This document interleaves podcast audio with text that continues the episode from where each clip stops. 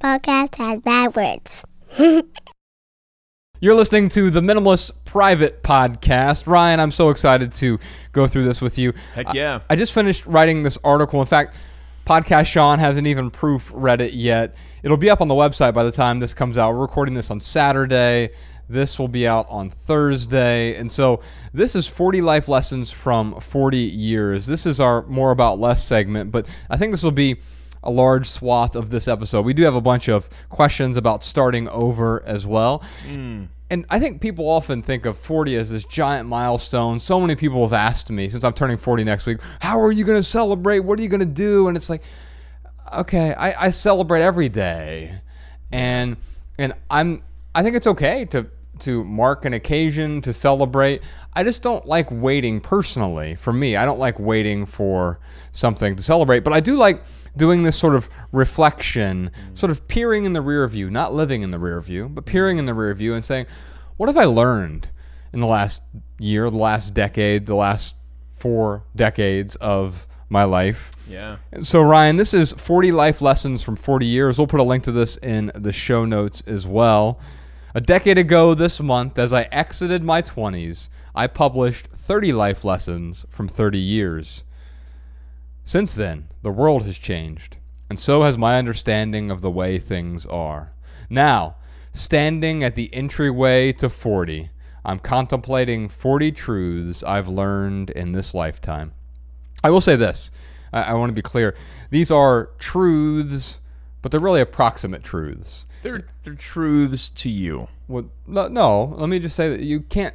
The, so the truth is unquantifiable with words. As soon as you say something with words, you, you, you can't describe the truth with words. I'll give you an example. That backdrop that's behind you, if people are watching this, the video version of this, it is a evergreen, it's actually called evergreen, right? Mm-hmm. That's the color of it. Sure. Now imagine describing that to a blind person. Right. Yeah, describing it to a blind person, you might say it's like a, a symphony of color, or it is, it's a, it's a satiny finish, or you, however you would describe it. It would approximate it, Sure. and there'd be some sort of, there'd be an honesty to it, and there would certainly be facts within however you described it. Sure. But it wouldn't be the truth. The truth is simply the experience of the evergreen that's there. So these are not truths to you, but they are an approximation of. Uh, yeah, help me out, Millie. So what? What are? I mean, it's an approximation of the truths that you've learned. Okay, what I'm saying is that every truth, in order for us to discuss it, we have to use language. Yes. And what Right. you're- yeah, and what you're saying is, is once we start to use language, Uh um, it's impossible to describe a truth. Right. It's just like it's impossible to describe the the taste of a huckleberry to someone who has never tasted a huckleberry. Yeah.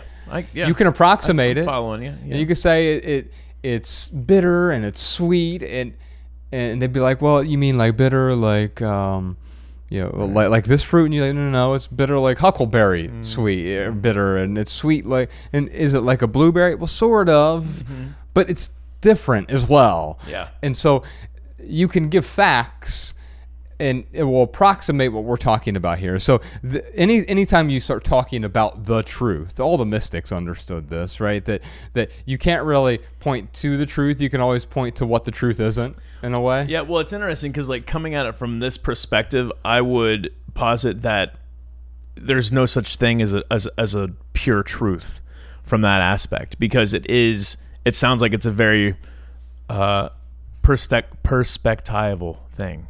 It sounds like it's something that I can look at something and be like, oh, I can, and I can, uh, you know, emotionally connect with like this is a truth for me, but trying to say it out loud is it, it according to what kind of the road we're going down here is going to ruin it. It's impossible, not ruin it, but it's gonna it's gonna not uh, be exactly as it is that I'm the way that I'm connecting with it, and because that truth comes from within, there really is no such thing as like there is no such thing as a true truth. Well, I, don't think they come from within. I think they're objective truths, like that. Regardless of whether or not I'm here, that that backdrop is the color that it is. So that's the truth. yes, The backdrop is the color that it is. right. Okay. And, and so, so using that as a as a metaphor, Mm-hmm. right? Now there are things that can change the color of the backdrop, and we could obviously talk about that.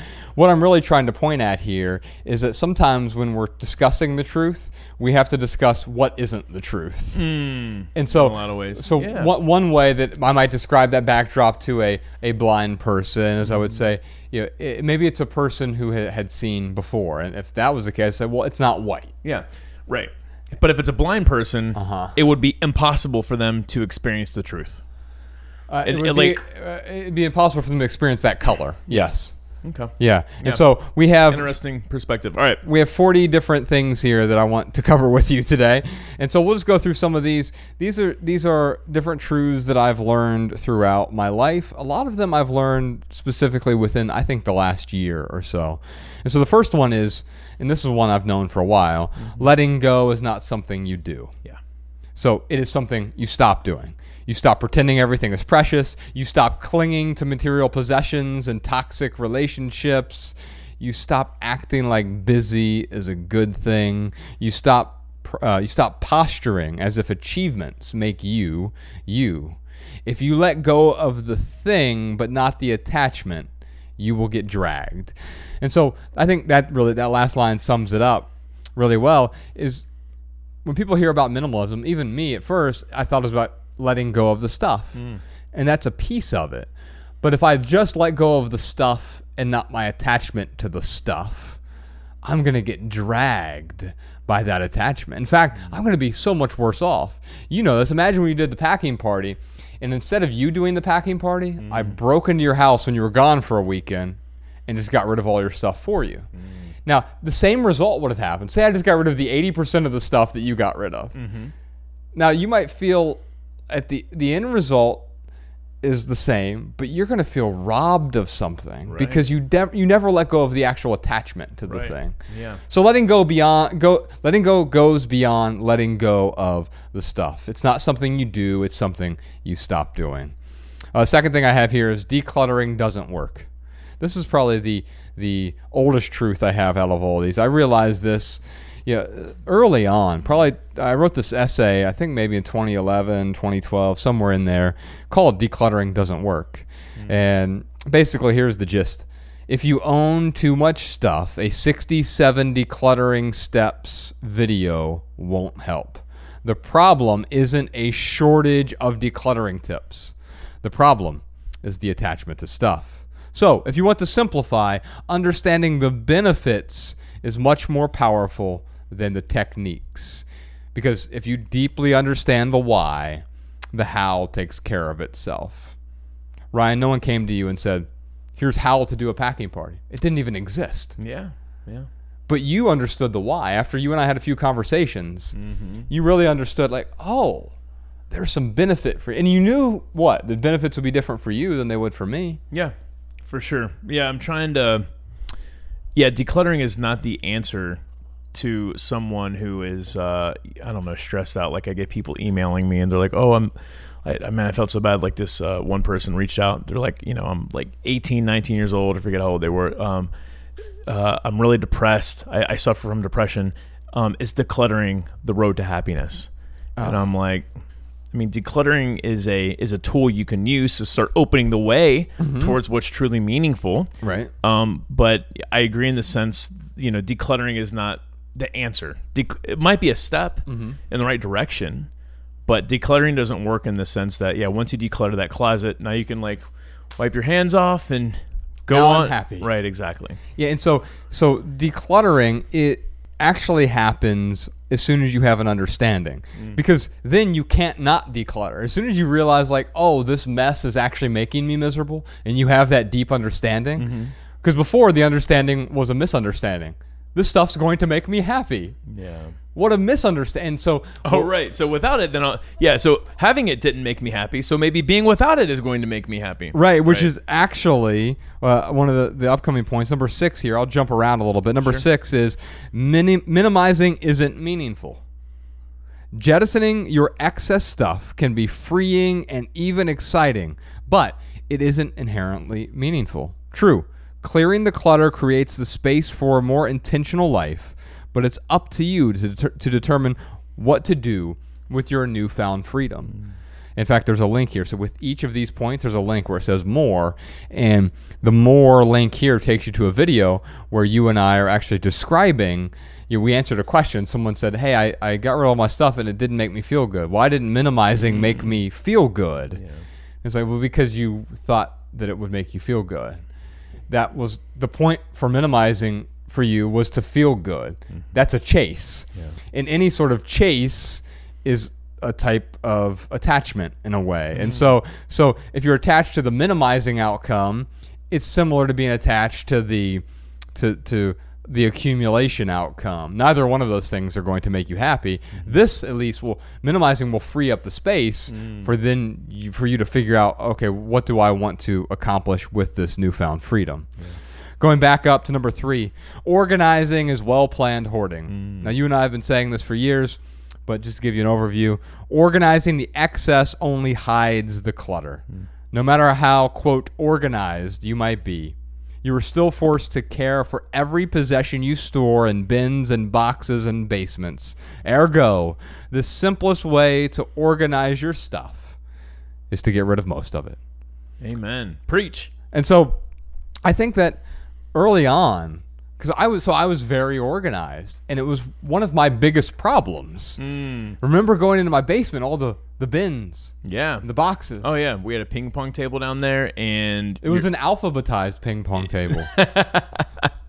yeah, I do remember like the the plastic bins. I ever remember one time I was over and you're like, oh, I gotta make a quick run to Walmart, and like we went to Walmart and you got like five more plastic bins to organize stuff in. Right. And the problem, yeah, with organizing is it's really just covering up the symptom. It's not it's not getting to the root of the problem. It's covering up a symptom that will arise again.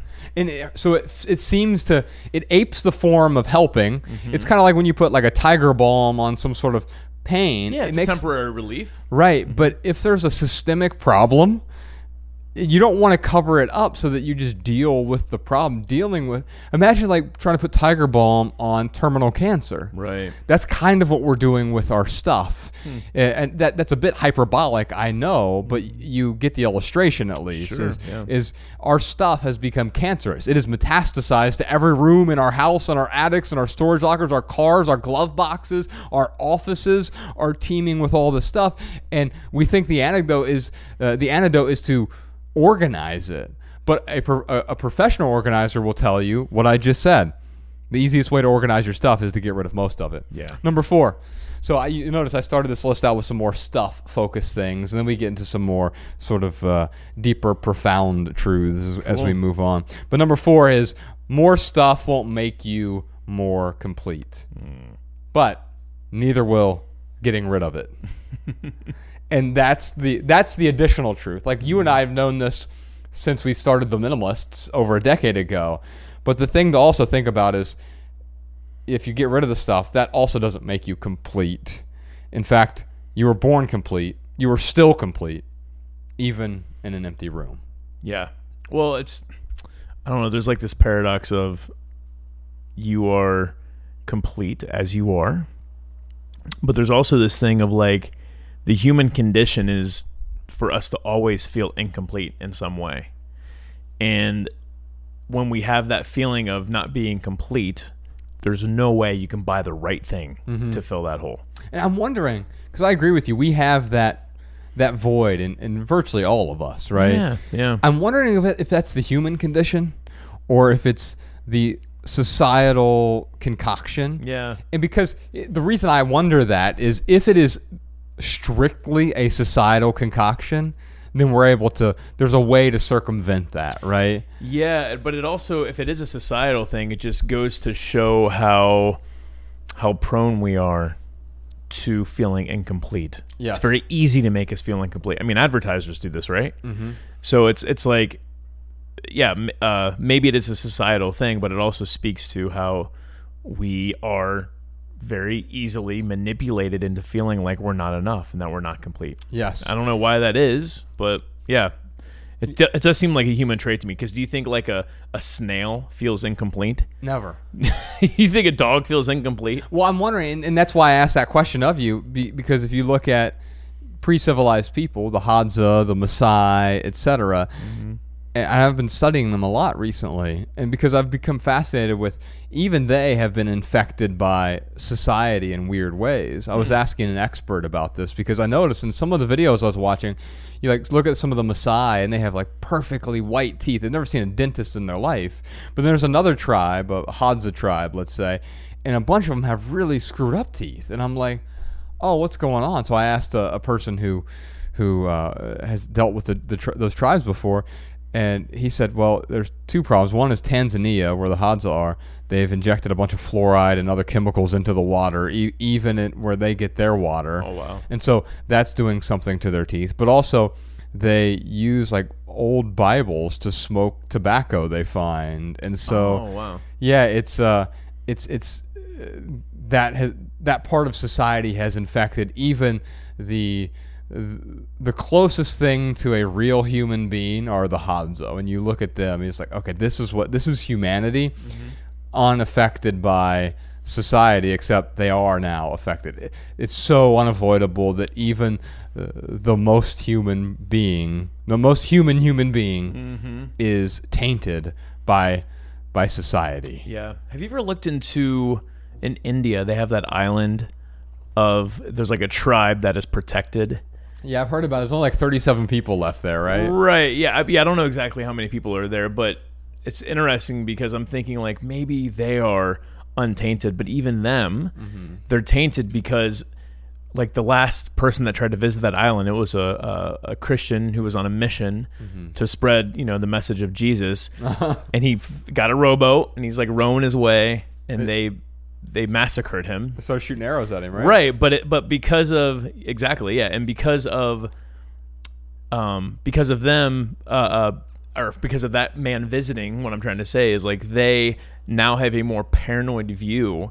So even though they're totally isolated, society still affects them in some way and how they behave, how they react, how they live. Because now they have to, whoa, when's the next person going to come? So now they're reacting to, yeah, to threats. Yeah, it's All- interesting. All, all these sort of It's external influences. yeah, it's impossible to get away from it. So yes, you are born complete, and then society does a really good job through advertisers and marketers and salespeople and et cetera, et cetera, just through everyday discourse. Society does a really good job of making you feel inadequate, incomplete, less than enough. Mm. But re- keep in mind that is not true. The truth is you are complete. Can you tell me I'm complete again? You are complete. That feels You good. complete you. Yes. Anyone listening to this, you are complete. Number five, love people and use things. Prove it. because the opposite never works. This isn't just the title of the minimalist new book. It is the North Star by which I navigate. And and really, we talked about this in the minimal episode, but just to rehash that, it, it you and I realized that too often it was transactional relationships in our life that were ruining our life and the love of things especially treating things as though they're like people. They're precious. They're special. Now, uh, there are there's overlap on the Venn diagram. Both things and people can enhance our life, for sure. Uh, but that's kind of where it ends, because things are things. They do enhance our life. They amplify it. They augment our experience of life. But our relationships are transcendent, mm. and but when we treat them as transactional, it's like we've lost the plot in a way. Yeah. Couldn't agree with that one more. Number seven, scrolling is the new smoking. Our addictions are showing. Look around next time you're in a checkout line, heads tilted downward, faces lost in glowing screens, technology turning people into zombies. A generation ago, nearly everyone absently puffed cigarettes throughout the day. Today, indoor smoking seems unthinkable. But it's been replaced by the captivating glow of our six inch screens. Now, let me be clear here. The smartphone is, in some ways, much more beneficial than smoking. now, here's what I'll say to you, though, is there was a time when, in fact, you can still see the ads now, where four out of five doctors recommend Camel cigarettes over any other brand. That's I think that's where we are with technology right now, where it's just like okay, the the eh, technology is inherently good, it's progress, but we don't stop to ask what is the price of this progress? It's draining our attention, it's draining our time, it is re- it's scrambling our brains in a way if you look at the MRIs of of heroin addicts and compare them to the MRIs of smartphone addicts, hmm. the gray matter is very similar, the way that it changes. And so you realize, like, okay, maybe it's not as hyperbolic as it seems. I- In fact, maybe now technology is more pernicious than smoking because if you started smoking today, at least you would know, like, hey, this is something that's going to kill me. Right. With technology, it's like, hey, this is wonderful. It's all ponies and rainbows. But we don't really realize uh, we're starting to. We're it's starting to to, to get to that point where there's a discontent that's simmering. And for some of us it's boiling at this point. yeah. Because we're always on the device, but we can't seem to put it down. Our addictions are showing. I was thinking right now, uh, if you pulled out a cigarette versus if you pulled out your phone, it's almost like I would choose the smoking over the phone because at least with the smoking, I'll get your attention. Where with the scrolling, like there's no attention. Now, health wise, I would much rather you, you know, for your own health. Uh-huh. And yours. Yeah, and mine. Yeah, go ahead and ignore. Uh, go ahead and ignore me. That's okay, as long as it's gonna, you know, prevent you from getting lung cancer. Right. But but you know, os- you know, ostensibly at first glance, I'm like, I think I'd rather someone light up a cigarette in front of me than pull out their cell phone and ignore me and look at their phone. you don't want to be a victim of the secondhand scrolling. That's good. All right, number eight, you can't change people. A healthy relationship is one that enhances your life without trying to change the other person. Man, I I learned part of this maybe a decade ago, maybe longer than that. You can't change the people around you, but you can change the people around you. It's my friend Jamar who taught me that. Um, and I understood that in the sense that like trying to change people is futile, so it makes more sense to surround myself with people who are loving, supportive, caring, uh, tolerant, respectful, Yeah. appreciative, etc. Right? But I didn't learn until the last year about the the fact that a healthy relationship is one that enhances your life without me trying to change the other person. And so any act of trying to change someone is inherently false. Mm. It, it, and so it lacks the truth in, in that respect. Now, I get it. In fact, uh, the bonus, er, one of the bonus things I wrote down, because I had 42 of these actually. So 41 was, uh, which isn't in the essay. So this is a little bonus for Patreon only here. Um, well, this whole conversation is for Patreon only, obviously. But here's a bonus that didn't make the essay. Persuasion is unloving. Mm. And yeah, persuasion is the same thing as coercion. It's just a dressed up word. Th- It's a nice. And our society has told us what, like, oh yeah, it's a good thing to persuade people, Yeah, to to influence people, to persuade them to do what you uh, you want them to do. Okay, uh, but that's unloving. It's the same thing as coercion. We often say that coercion is not consent, but persuasion is also not consent. It's the same thing. It's it's trying to convince someone that they need to change from who they are. I had someone ask me about this recently on social media because I, I tweeted something about this. They said, "Yeah, yeah, yeah, but what about uh, you know, when I know that I'm right and and my and, and my point of view is like going to help them out?" And it's like that's the ego talking. Yeah. I mean, we're talking about what do you call it? The opt out clause or the exception clause. Like, you're always going to find, you know, an exception to, to, to a rule, basically. So if someone's a murderer, you're trying to help them not be a murderer. I mean, like, yeah, I mean, there are certain things I guess you could say you know you're right on.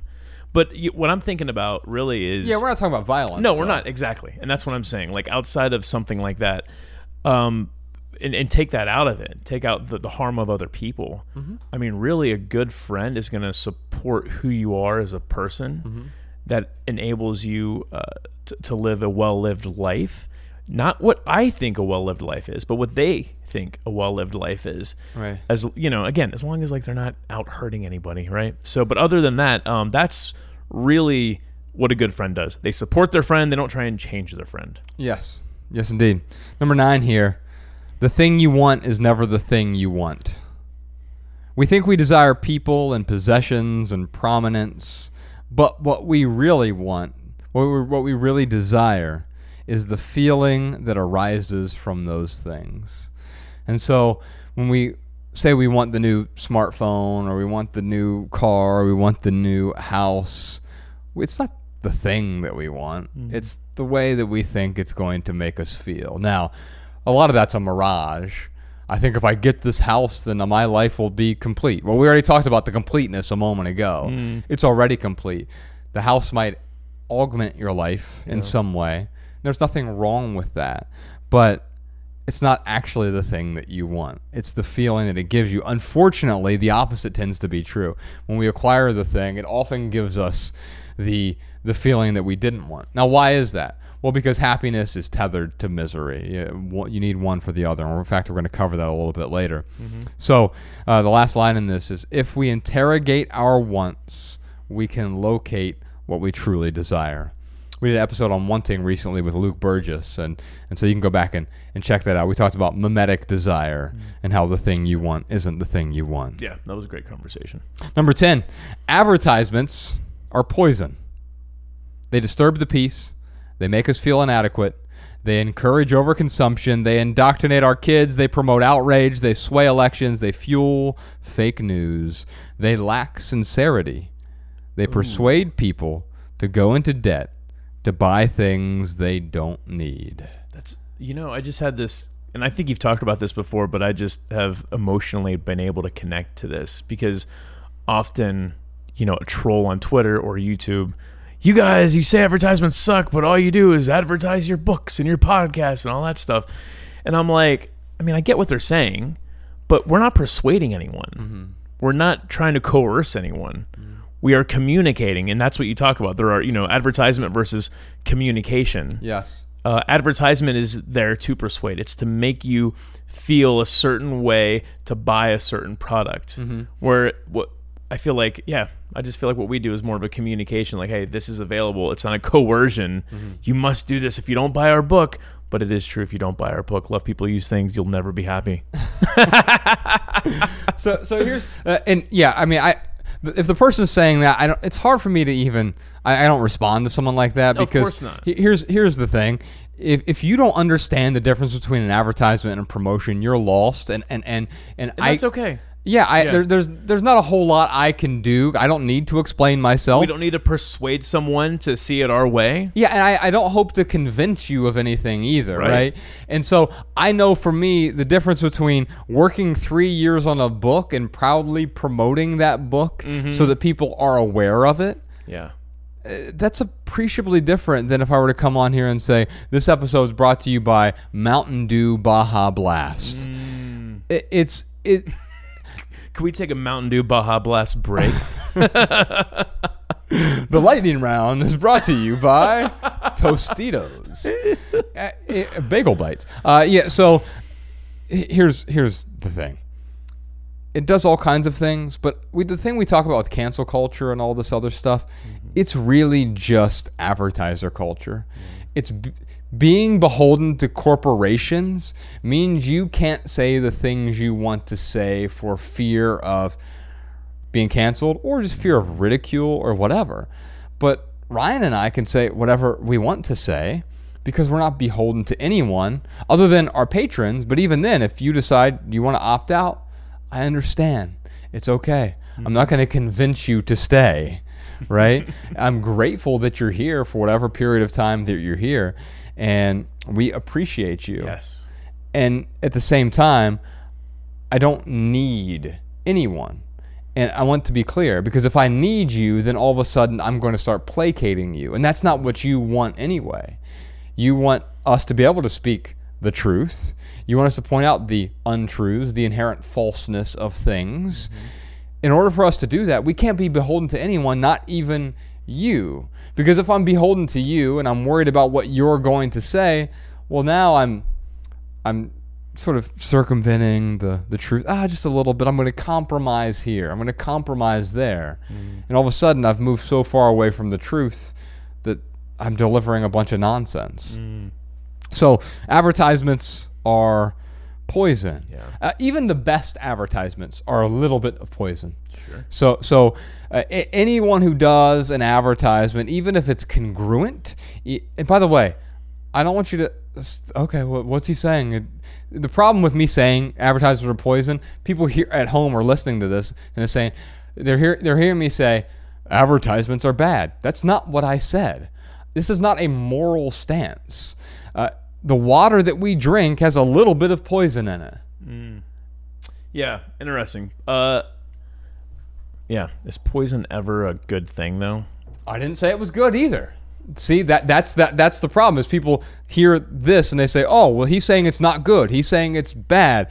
I'm not saying any of those things. I'm saying that it is a type of poison. It hmm. infects, it's toxic, and it affects whatever we are consuming. Hmm. And so by putting a little bit of poison in your drink, you I mean our water is filtered water and I would bet you there's still some trace amount of poison in this filtered mountain valley water, I right? put a little in there right before I handed you that glass of water. Well, thank you. but especially you go to your tap right now. It's clear water. It, it tastes like water. There's so much arsenic and maybe depending on where you live, uranium, lead, etc., cadmium, yeah. all the stuff, fluoride, all these things that are in your water. And I'm not saying that that is bad. What I'm simply saying is that it is toxic and at high levels that will kill you over a prolonged period of time. and we're That not will- saying you being killed is bad. well, death isn't bad, right? are, are we saying death is bad? no, no, no. What I'm uh, no, it's just it's it's hard to. I'm just speaking to how it's hard to separate a value judgment. We're so conditioned, right? Sure. Eh, So as soon as I say something is poison, people will say, "How could you say advertisements are bad?" Well, I, I'm not saying that. It's not a moral stance. Advertisements are tacky. Advertising advertisements are toxic, and uh, even though you put the most avant-garde, beautiful and ads can be truly beautiful. Most of them are. You know, the guy who helps us out with lighting does advertising uh, to pay his bills, right? Yeah. Uh, does lighting for advertisements, right? And he's he's awesome. I mean, he's a savant of lighting, right? And he recognizes that oh, if if if you put you can make this truly beautiful, what does that do? It compels people to it persuades them to buy your product or service. What I'm saying when I talk about advertisements being poison is simple.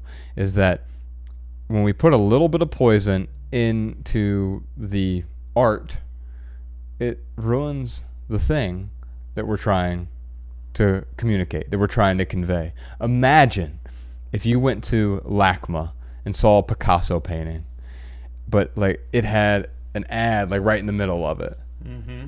It would be ruined by that. Mm-hmm. And so I think many aspects of our lives are ruined, and it's especially pernicious because we've just accepted it as a normal part of content delivery. Mm. Yeah.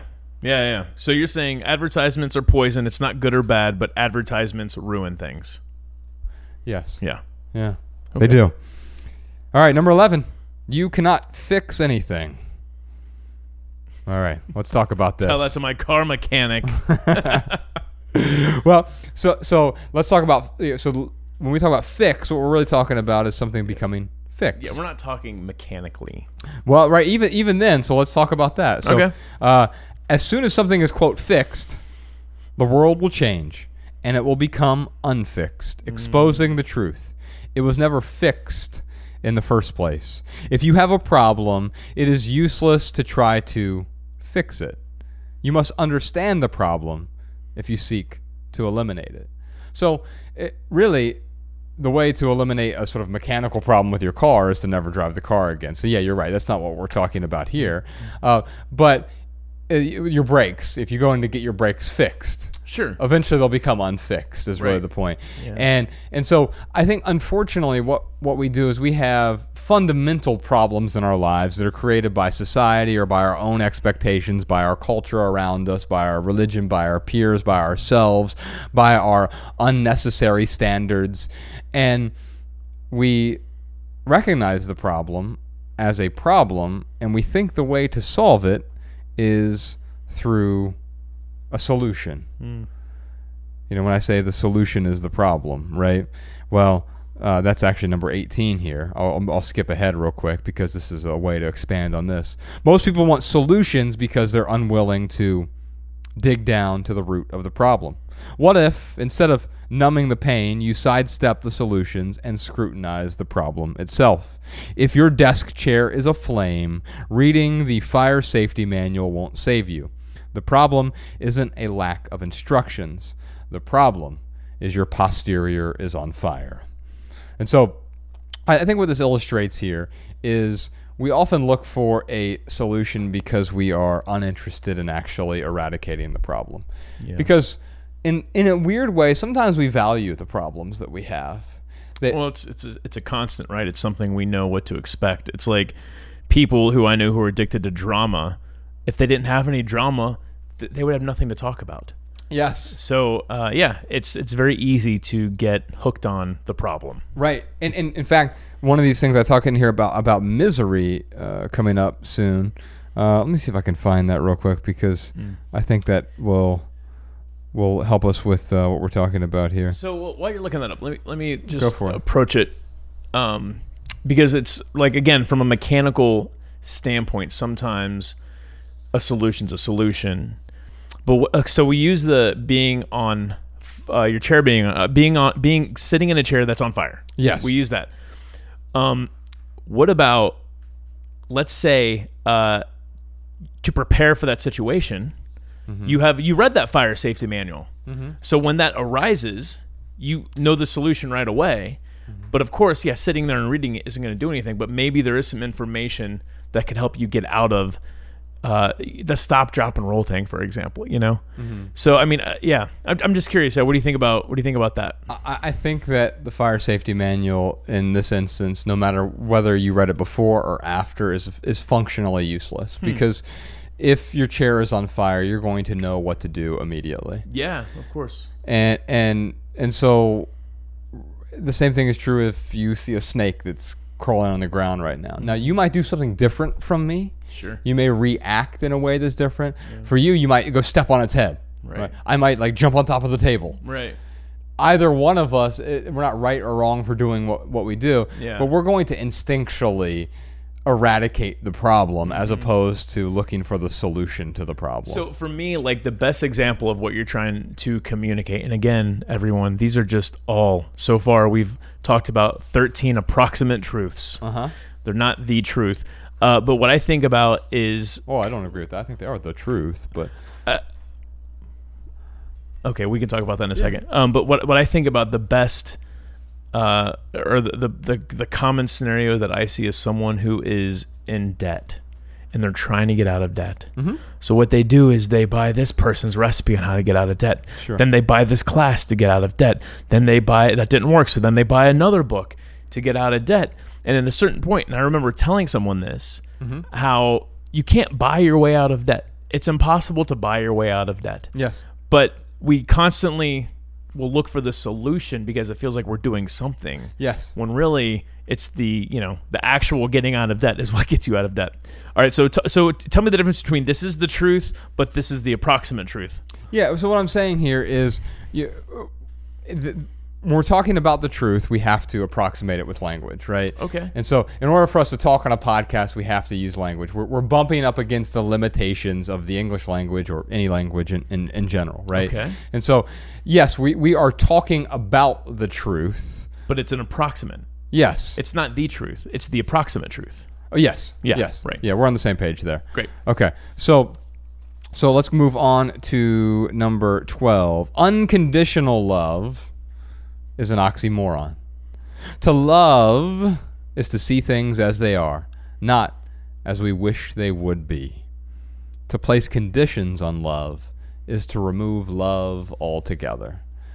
You know, it's if I if you just uh, were to mow the lawn more frequently, Ryan, I would love you more. Well, that's mis- a misunderstanding of love. yeah that's a silly example yeah yeah Yeah. Yeah, but there are people who behave like that Oh, all yeah. the time, right? And and especially in intimate relationships. Hmm. If you would just do this, then I would love you. Hmm. Or, yeah, I love them, but I want to change them so that they will be like this. That's the No, it's the John Mayer line, do you love me or the thought of me, right? Hmm.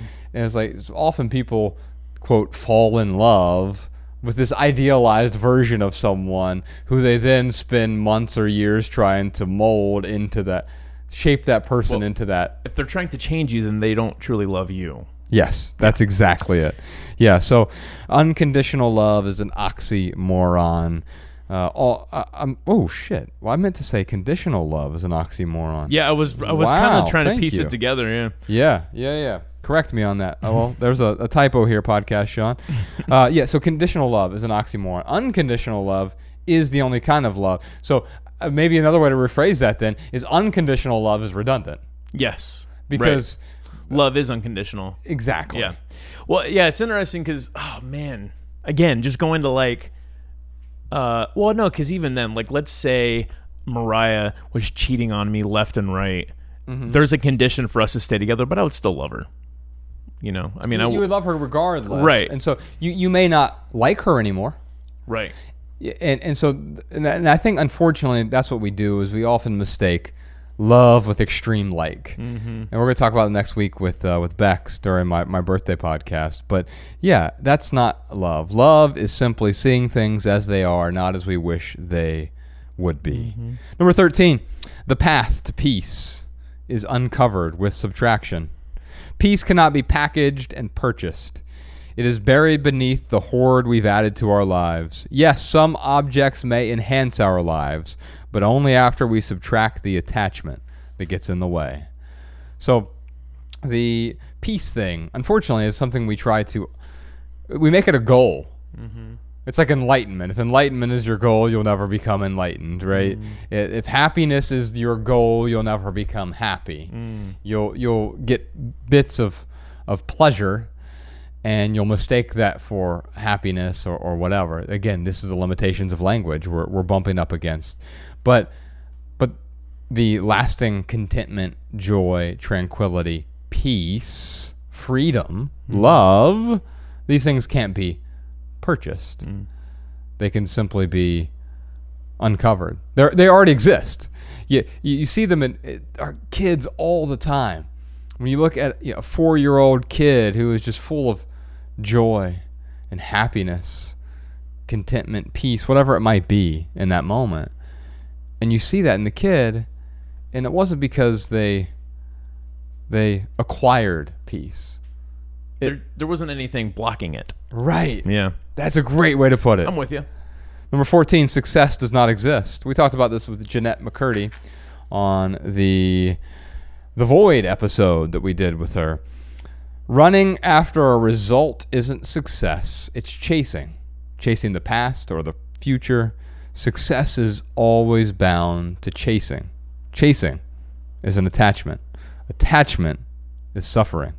Suffering is failure. And so, hmm. if you do the math there, success is always failure. Now, when I say success, I'm talking about what, you know, if you redefine success to mean, oh, I'm just blissful in the moment, okay, that's a different thing. What society means by success mm-hmm. is, is is a metric, is achieving. Now, you get to define what that metric is, but it doesn't matter what you define the metric. It's a million dollars, it's a billion dollars, it's a thousand dollars, it's one dollar. That is a chase. It's chasing the past, so we're trying to reacquire what happened in the past, a feeling that you had in the past, or it's chasing the future. Yeah. And that chase is a, a type of attachment. Attachment is suffering, suffering is failure. Yeah, that that last part is the part that I'm having trouble connecting with 100% is the suffering is failure. Um, taking the value judgment out of it. Um, I mean, failure.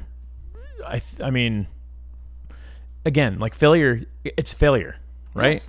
But it's not always necessarily bad. Oh, it's it's it's rarely bad, right? Yeah, and the same thing with Maybe it's never bad. I yeah. don't know. Sometimes suffering, you you learn from suffering. Uh huh. So in a way, it could be a success if you're learning a lesson from it. Um, yeah, I don't know, man. It's it's interesting because because we often talk about because we go down this line that eventually goes to suffering is failure, Yes. and um, yeah, I just I'm having a hard time like just bonding with that 100. percent I get it. Right. So, Um, so let's talk about let's talk about it then. Let- Sure. So when I say success does not exist, or I say success is failure, uh, you as you acutely or astutely pointed out, it's not saying success is bad. Right. What I'm saying is society has identified that success is metric based. Mm. Now, for some people that is buying the Mercedes Benz. Mm-hmm. That is success. Sure. Someone else it's the McMansion in the suburbs. That is success. Mm-hmm. And so it is still perspectival, right? Mm-hmm. Uh, although if I were to ask, if I go do man on the street interviews and say, what is a successful person? You're probably going to get 80% of the people will approximate what the successful person looks like. They have a lot of money, they have a nice car, mm-hmm. they have a nice house, they have nice clothes, and and they have other sort of accoutrements that that correspond with that. Mm. They have a good job, right? Mm. They have some cer- uh, certain achievements. They've won an award in some capacity. Hmm. That's what the average person on the street is going to identify as a successful person. Would you agree mm. with that?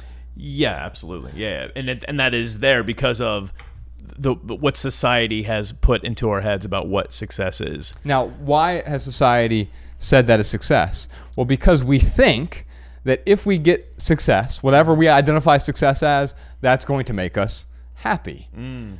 And so, does that work? Mm-hmm. Does success make us happy? Well, no, it doesn't. It brings us pleasure. It brings us maybe a momentary blip of happiness, but it doesn't give you the lasting thing that you're looking for, the permanence of mm. success. And so we think that we we achieve the milestone, it's going to make us happy, but it's actually going to do the opposite. It's going to make us miserable. Well, why is it going to make us miserable? Because we're going to suffer. Why are we going to suffer? Because we're going to be attached to an outcome. Why are we attached to an outcome? Because we're chasing something. And so it just becomes this this uh, this line of suffering that as we continue to go down that path, we success begins to unravel for us. Especially as soon as you've had some success in life, Yeah. you realize like, yeah, th- th- there's an old saying like, oh, it's not all it's cracked up to be. Yeah, Well, that's a platitude for a reason. for sure. Well, it's yeah. I don't know, man. It makes me What don't you know? it makes me think of well. First off, I have this something in my head right now. Successful, successful. F O O L. Yes. Or successful, like full of success, F U L L. And when I think about that latter uh, f- way of phrasing it, Uh-huh. I feel like like I actually do f- feel filled with success. Yes. But it's not because of how many likes I got on Instagram. Mm-hmm. It's not because of what I have in my bank account Sure. it's because I go out of my way to do things that align with my values. Mm-hmm. And for me, like that feels, um, it feels like I'm, I don't know, it feels like I am successful Yes. in a way, you know? Yeah, and it's because you've re- redefined what success is. Mm. And is it possible to do that? Yes. Now, Mm-hmm. here's here's a weird paradox for you. Hmm. You feel successful, Mm-hmm. but a lot of people in society would say you're successful, but they'd say it for a completely different reason. Mm. Yeah. And some people would look at me and say I wasn't successful.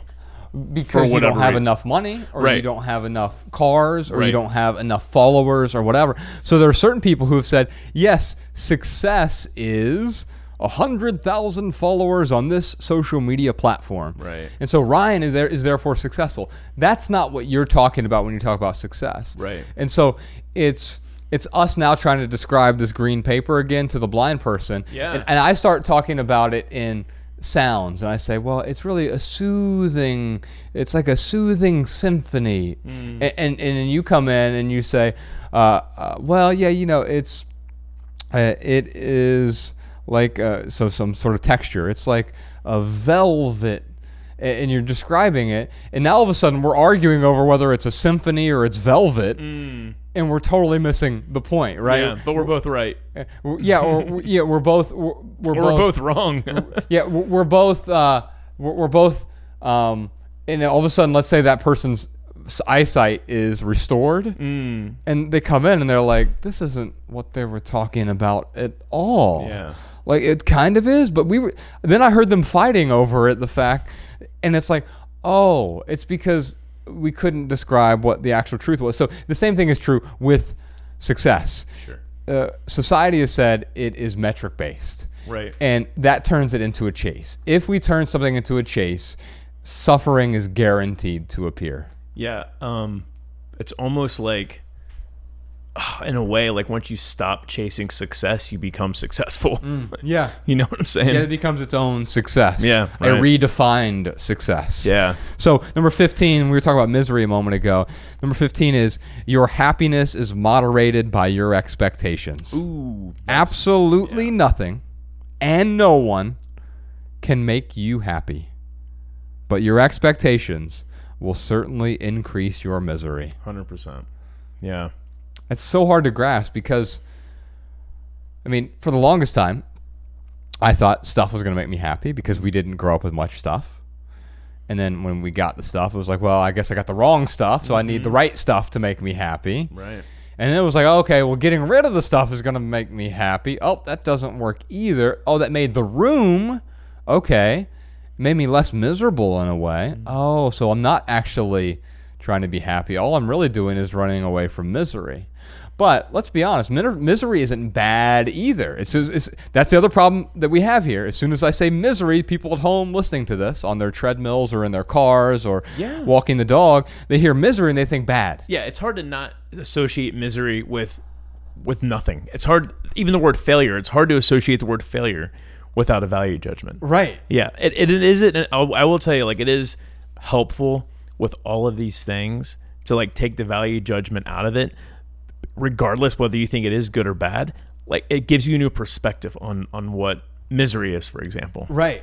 And by the way, if misery was bad, it can't be bad. Here's why.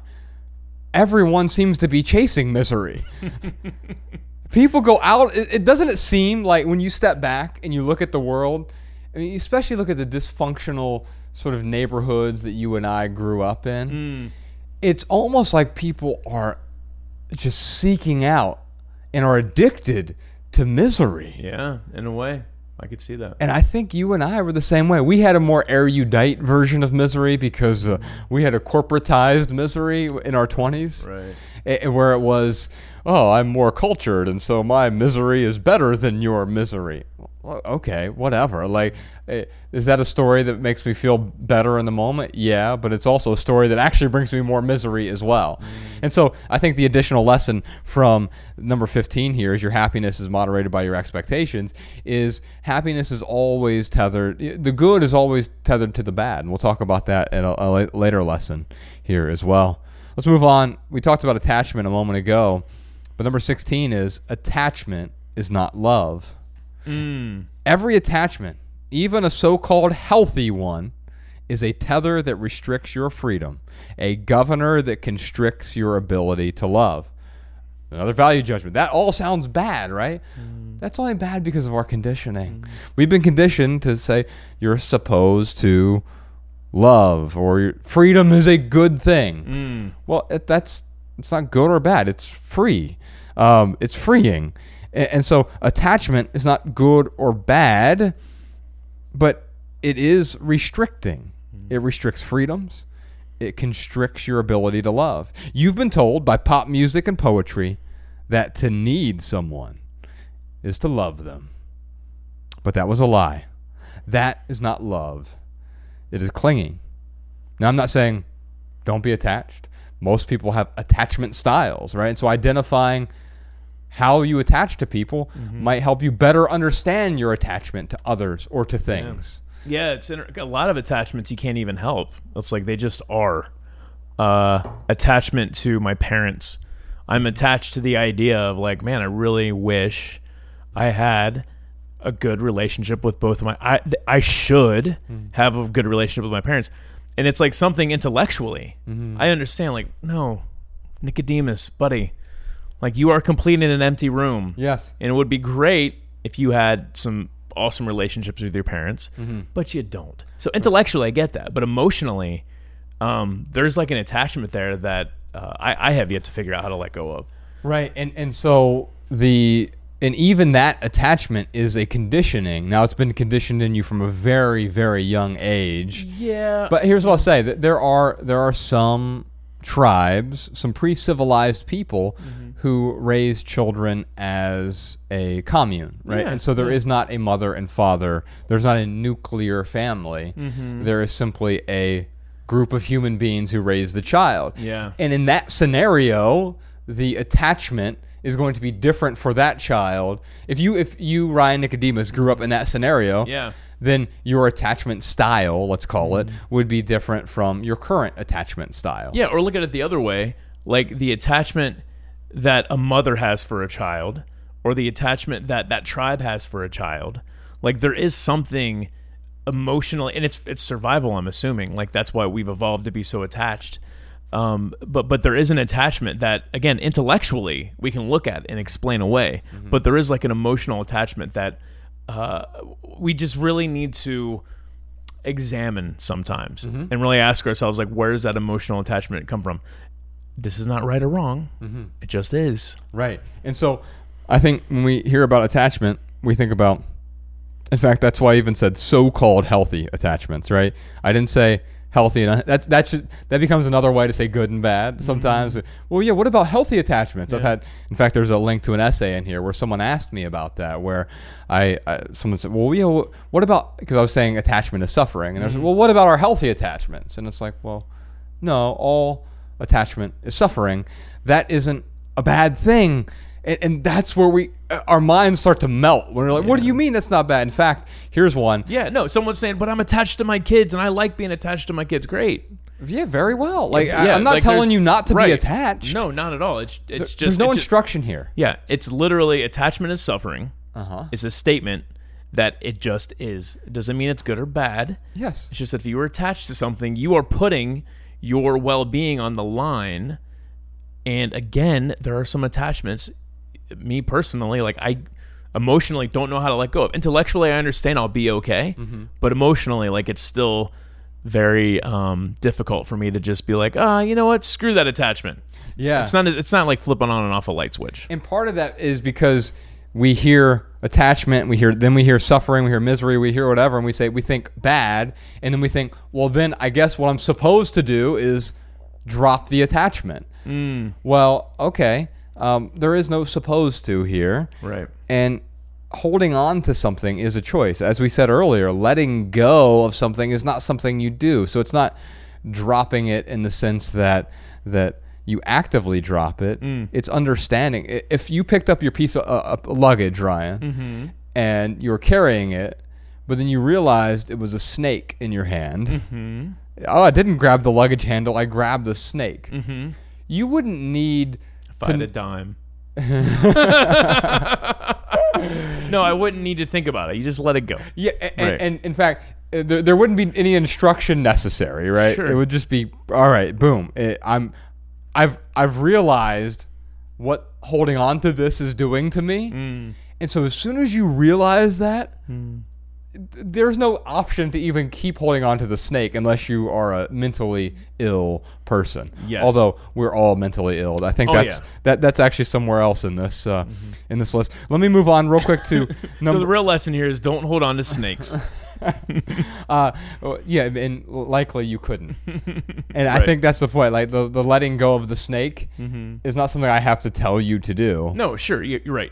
In that snakes scenario, you're absolutely right. There's Uh, no attachment. Yep. So number 42. So this is uh, one of the bonus ones here, and this one is the, probably the most difficult. It's the reason I didn't include it in this list because I think it, people's heads will fall off and roll down corridors if they read this.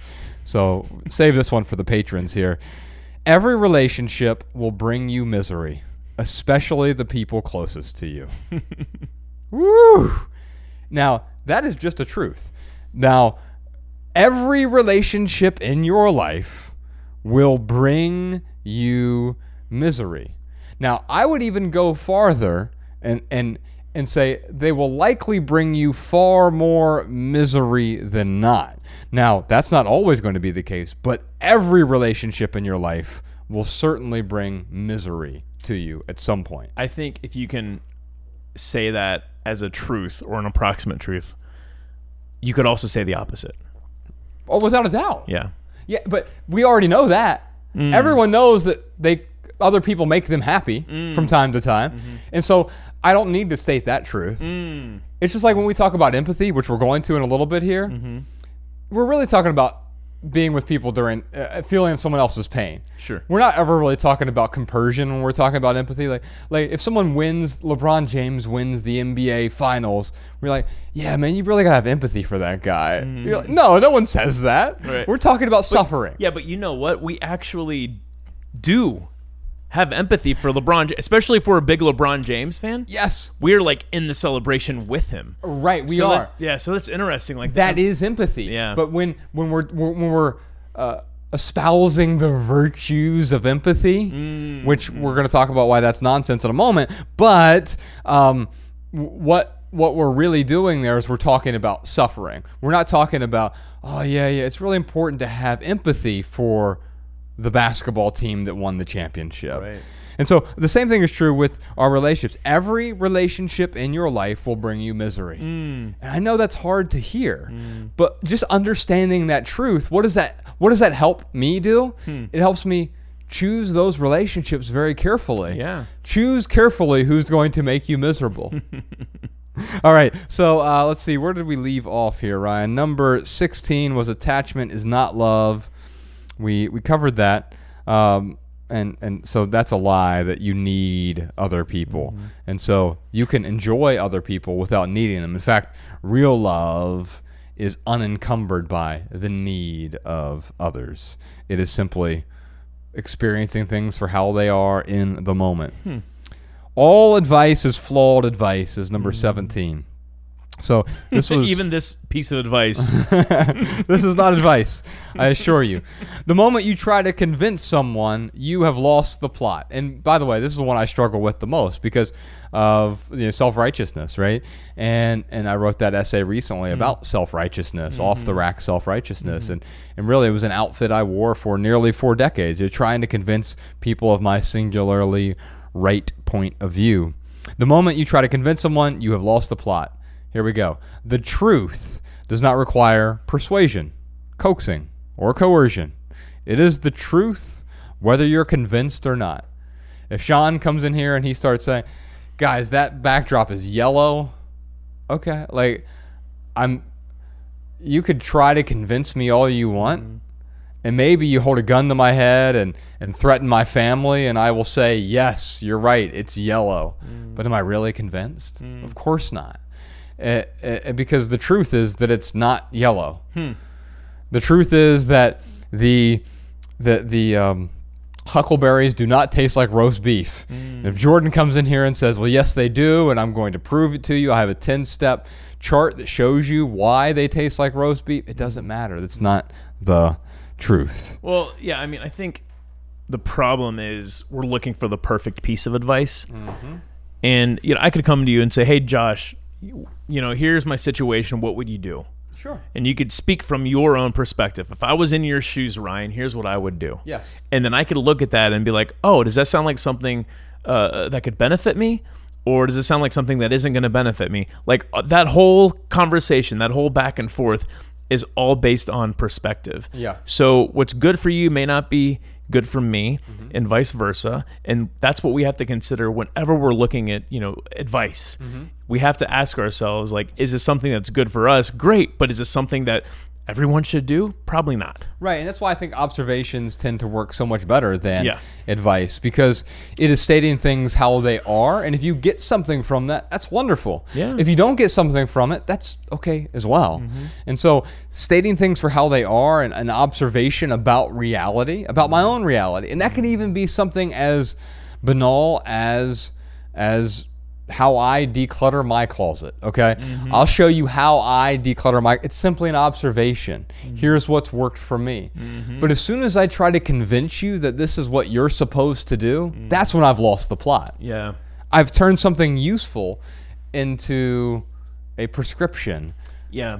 Even if I'm asking you to convince me of something, like there's something there that I would need to look at. Like, why am I trying to be convinced right now? Right. Yeah. Because Right. that, I mean, looking at that might help me get closer to the root problem and get to the truth instead of just being like, oh, well, here's what Josh wants me to do. So here's what I'm going to do. Yeah, in many cases where if you feel like you need to be convinced of something, Mm-hmm. it's because you don't want to be responsible if it doesn't. See, but Josh told me to declutter my closet like this, and that's why it didn't work out. Blame me for all my problems, especially my cluttered closet. All right.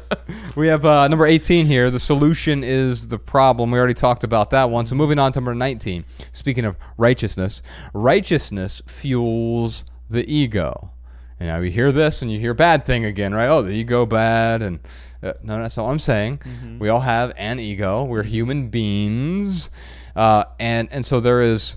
There's an ego in, involved in everything that we do, the decisions that we make. And if you want to fuel your ego, Then be self-righteous. right?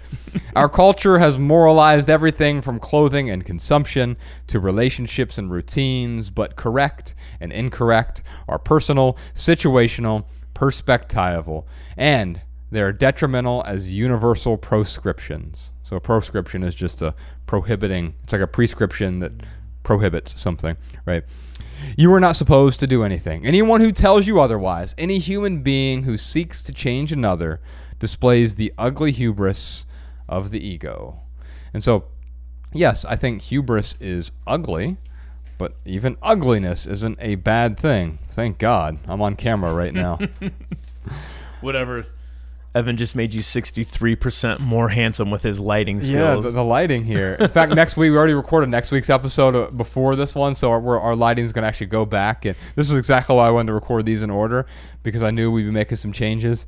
Um, and, and so, yeah, we're we have uh, some new lighting in here now. It's going to be worse next week. I'm sorry. hey, Jordan, you might want to move the camera. I just decided to stand up a second ago. All right, let's see what we have here. Number 20, love is more. In our culture, we stretch love to apply to people and pickup trucks, friends and fried chicken, lovers and Louis Vuitton bags. But when you extend anything beyond its natural limits, it loses its strength. This is especially true with love. I talked about this earlier, so I won't belabor the point, but when we talk about love, most of the time what we're really talking about is extreme like. Mm. So when I say I love that burrito, I really like the burrito is what we're mm. saying. yeah. And, and and so that's fine. We use it colloquially. That's colloquial love. Sure. But real love is simply seeing things for how they are. But it, well, you and I and, and love people use things talk about the, the whole tennis analogy. Mm. It's a score of zero. Love does not keep score. Yeah, it's interesting because if you say I love the burrito, right? Like we understand that means extreme like, but I, I could see. In fact, I saw someone like write an essay about, well, you know, you could you could love the feeling that uh, that that the burrito gives you. Um, I forget what exactly they were using as an analogy, but just sticking with the burrito, it's like even then, you're not in love with the feeling. No. Like you're, you're very much enjoying the feeling Yeah. you're very much um, uh, feeling satiated, feeling satisfied. You're in like with that feeling for That's sure. exactly. Yeah, yeah. You're, you're an extreme like with the feeling, and unfortunately, we're also an extreme like with people. It's great to like people. I like liking people. Mm-hmm. It's a wonderful feeling. Unfortunately, for many years until very recently, I mistook that feeling of like for love, mm-hmm. and we mistake lust for love as well, right? Easy to do. You know, earlier you were joking to me. We were uh, setting up the lighting and stuff, and I and they had me like just look at you and, and start talking, and I was looking in your eyes, and you're like, "Don't fall in love, John." and and the truth is, that's not. There's no such thing as falling in love. There's falling in lust. That's what we're talking about. Yeah, Th- It's lust at first sight. Ooh. Yeah, and that's that. Yeah. Um, I'm gonna get some water. Yeah, grab some water. I'm going to keep talking here. Can you get Jordan? He apparently didn't listen to me when I asked him. All right. So, um, let's see here. Number 21 Habit change won't change your habits. Human beings are infatuated with habit change, but lasting change doesn't work like that. I'm going to stand up a bit, Jordan. You didn't hear me the first time. So, uh, here we go. I was trying to compensate by by uh, doing the splits a little bit.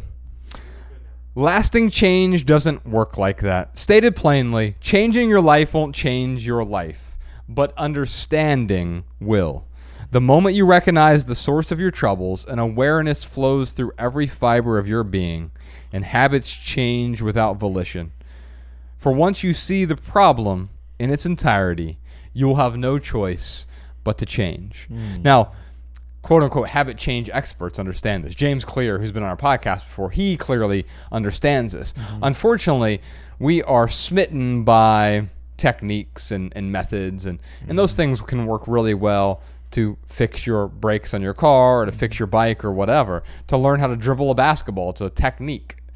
But but beyond that, we're talking about really improving a habit. It's not about habit change. We've all tried to change our habits. Like we've gotten really serious about this habit change. Mm. And there's a reason it when it, it doesn't work. When it almost never works. And the mm. reason it almost never works is because we don't take the time to actually understand the problem. Hmm. And if we understand the problem, then our habits sort of change on their own. So when I say habit change won't change your habits, what I really mean is that the understanding of why you want to change your habits is what's going to change those habits. But simply getting really excited about some new habit change, it's probably going to make you miserable because it's going to set yourself up for failure. Yeah. What what changes your habits is focusing on the solution. That changes your habit. Or focusing on the problem which which inspires you or motivates you to uh, to to go after the solution. Um, but yeah, I mean, I'm just thinking about like, let's say I want to quit eating sugar. It's a bad habit to eat sugar. Uh, just thinking I'm going to stop eating sugar isn't as valuable as like, oh no, the solution is to stop eating it so I can stop craving it. Yeah, and you can you can make that habit change today. Sure. But it's not going to stick unless you actually understand why you're doing what you're doing. Yeah. You'll be excited about it and you might have some sort of 15 day streak going, but eventually that tiramisu comes out. If it, but if you have a deep understanding, like we we went to dinner the uh, a few weeks ago, we were in Nashville. We went out to dinner with our friend Adam, and the what, the creme brulee or whatever you guys ordered for dessert Oh my god, I loved it. now, I I would really enjoy the taste of that. Yeah. But I know I can't eat it with this autoimmune disease that I have, and it would cause extreme misery. And so, mm. I didn't have a habit change there. It mm. wasn't about I've changed my habits and that's why I'm not eating this. No, mm. I understand the consequences of what happens when I eat this. Yeah. It is detrimental to me. Number 22, empathy is overrated. We hear everyone from preachers to pundits proclaim the power of empathy. But most of these people are actually talking about compassion. If that's the case, I have no argument. Compassion, that is, concern for the misfortunes of others, is useful, and we could use more of it. Empathy, however, that is, the ability to feel the suffering of others, is not a desirable outcome. And so, I'm not saying that we don't have empathy. I'm not saying that you should get rid of empathy. Right. I want to be clear about that. I'm also not saying empathy is a bad thing. No, what you're saying is just because you are an empath or you're an empathetic person, it doesn't make you virtuous. That's a great way to put it. Yes. Uh, number 23, we are all hypocrites. The man, the man who protests capitalism using a megaphone he purchased from Walmart. The woman who tweets about income inequality on a device made by underpaid workers. The minimalist who owns six jackets. That's me. We are all hypocrites. I, I you know, it's really, um, it's kind of like when I talk about we're all shitheads, and I know I know you don't like that because it's not like the empowering view, but I have to I have to talk about it because it's funny, like that. And sometimes we have to look at things through jokes. Yes. And you know, the thing is, I can look in the mirror and be like, "Yeah, man, you're a shithead, just like everyone else." But the question is, how much of a shithead am I? Uh-huh. It's the same thing with being a hypocrite. It's not very empowering to look in the mirror and say, "I'm a hypocrite." Uh-huh. But what it is important is to recognize that we are all hypocrites to a certain extent. So uh, for me, what that does is it helps me stay a little bit less judgmental Uh-huh. and more uh, more compassionate. You know, I, and that's the whole point of the whole thing is is yes, if we understand we're hypocrites, two things happen. One is there's a paradox. As soon as you've admitted to being a hypocrite, you're no longer a hypocrite. So like it absolves you of your sins of hypocrisy. Uh, obviously a joke there, but then uh, on top of that, um, what we have here is if we understand that, okay, he's not the only hypocrite. If I look in the mirror, I'm also a hypocrite, and I have hypocrite tendencies, as do we all. Okay, well, maybe that's giving me a little bit more compassion when someone does something hypocritical. Yeah. for sure. Number 24, most emergencies aren't. Mm. We often confuse other people's priorities for our own. Technology has brought everyone else's so called emergencies into our inboxes. But just because something is important to your neighbor, that doesn't mean it must be urgent to you. Keep that in mind because quite often someone will thrust a supposed urgent task onto you, but you know what? Maybe it's not important. Maybe it maybe it is important to them, Yeah. but it's not important to you. And it certainly does even if it is important to you, it doesn't have to be urgent for you either. We Yeah. confuse the two. Yeah, and it, you know, it doesn't mean that I don't know. Like if something is an emergency to Mariah, or maybe she wants me to prioritize something different. You know, uh, because that's the type of person I am. Like I'm happy to prioritize things. Uh, same thing with you. I'm happy to prioritize things that you would like me to prioritize differently. But ultimately, you know, that is an action out of out of love, not out of uh, feeling, uh, not out of obligation. Right. Yeah. Because as soon as you're obligated to doing that, now all of a sudden you're in a way keeping score. Mm-hmm. Even if not literally, there's something going on in your head where you're like, yeah, you know what? I have to do this for her. Yeah. That's not a place from which you want to interact with someone. It's certainly not a loving place to be. Mm-hmm. And so if you are doing it out of obligation, you're not doing it out of love. Yeah. Number 25. There's no such thing as good debt. well, we've known this for a while. Of course, the debtor is always slave to the lender. There's no such thing as bad debt either. That's true. Yeah. And so it's not morally bad to have debt. Right. Right. A- And yet we're told quite often by by people. In fact, I'll get to this in a, in a moment with number 26. We're, we're told that there is such a thing. Yeah, yeah, but it's good debt. There's no such thing as good debt. The debtor is always slave to the lender. Thus, be free or be in debt. You can't be both. You can't be both free hmm. and in debt. No. Keep that in mind. 26. A credit score is really a debt score. Your culture has told you that to be a quote responsible adult, you must have quote good credit. Nonsense. There's no such thing as a credit score. If it measures your ability to go into debt, then let's call it what it is a debt score. If you plan on being debt free, then a credit score is useless. I mean, uh, that that's just math, right? If you Sure. don't ever need to borrow money from someone, you don't need a credit score. Right. I don't plan on ever going into debt, so I don't need a credit score. Now, if I do need a mortgage, for let's say, like I, I decided, okay, I really do want to buy a house and get a mortgage. Well, yeah, you can do that without a, a credit score. It's called underwriting. Sure. You can't have a terrible credit score. You can have no credit score and be fine. And so you can get financing with zero credit if you decide. Now, now, what about a landlord who wants to uh, uh, check my credit score? No, no, no. What your land? I, as a landlord, I can tell you this: you don't care about someone's credit score nearly as much as you care about their ability to pay their bills. Yeah, I mean, it's like a landlord. Some landlords will look at the credit score because they're looking at a symptom, mm-hmm. but there are other symptoms to mm-hmm. look at than just your credit score for sure. That's right. And so having the uh, uh having a bad credit score, meaning you know, a bad as in low credit score, mm-hmm. is certainly not desirable either, right? And so Right. yeah, having zero, having a credit score doesn't matter to me. Yeah, right? I would rather have a zero credit score though than like a 300 credit score. Definitely. If that makes any sense. Yeah. So, so you'd rather not have a credit score, basically, functionally Yes. a zero credit score, Right. like what Dave Ramsey has, then, for example. Yeah, then a debt score that says that I irresponsibly handle debt. Yes. Uh, number 27. Being does not require doing. Doing less isn't about the doing, it's about the less. Quite often, uh, you know, it's funny people ask us about, like, what, uh, what apps and techniques and tricks do you do to free up your time? And it's like, well, wait a minute. Mm. How do I do less? You don't do the less. Mm. It's not about the doing, right? It's about the the less. Yeah. It's clearing. It's just like the thing we talked about with peace earlier. Peace can't be acquired. Uh, the same thing is with less. Is like, that's about subtraction as well. Mm. Number twenty-eight. Busyness is a cultural disease.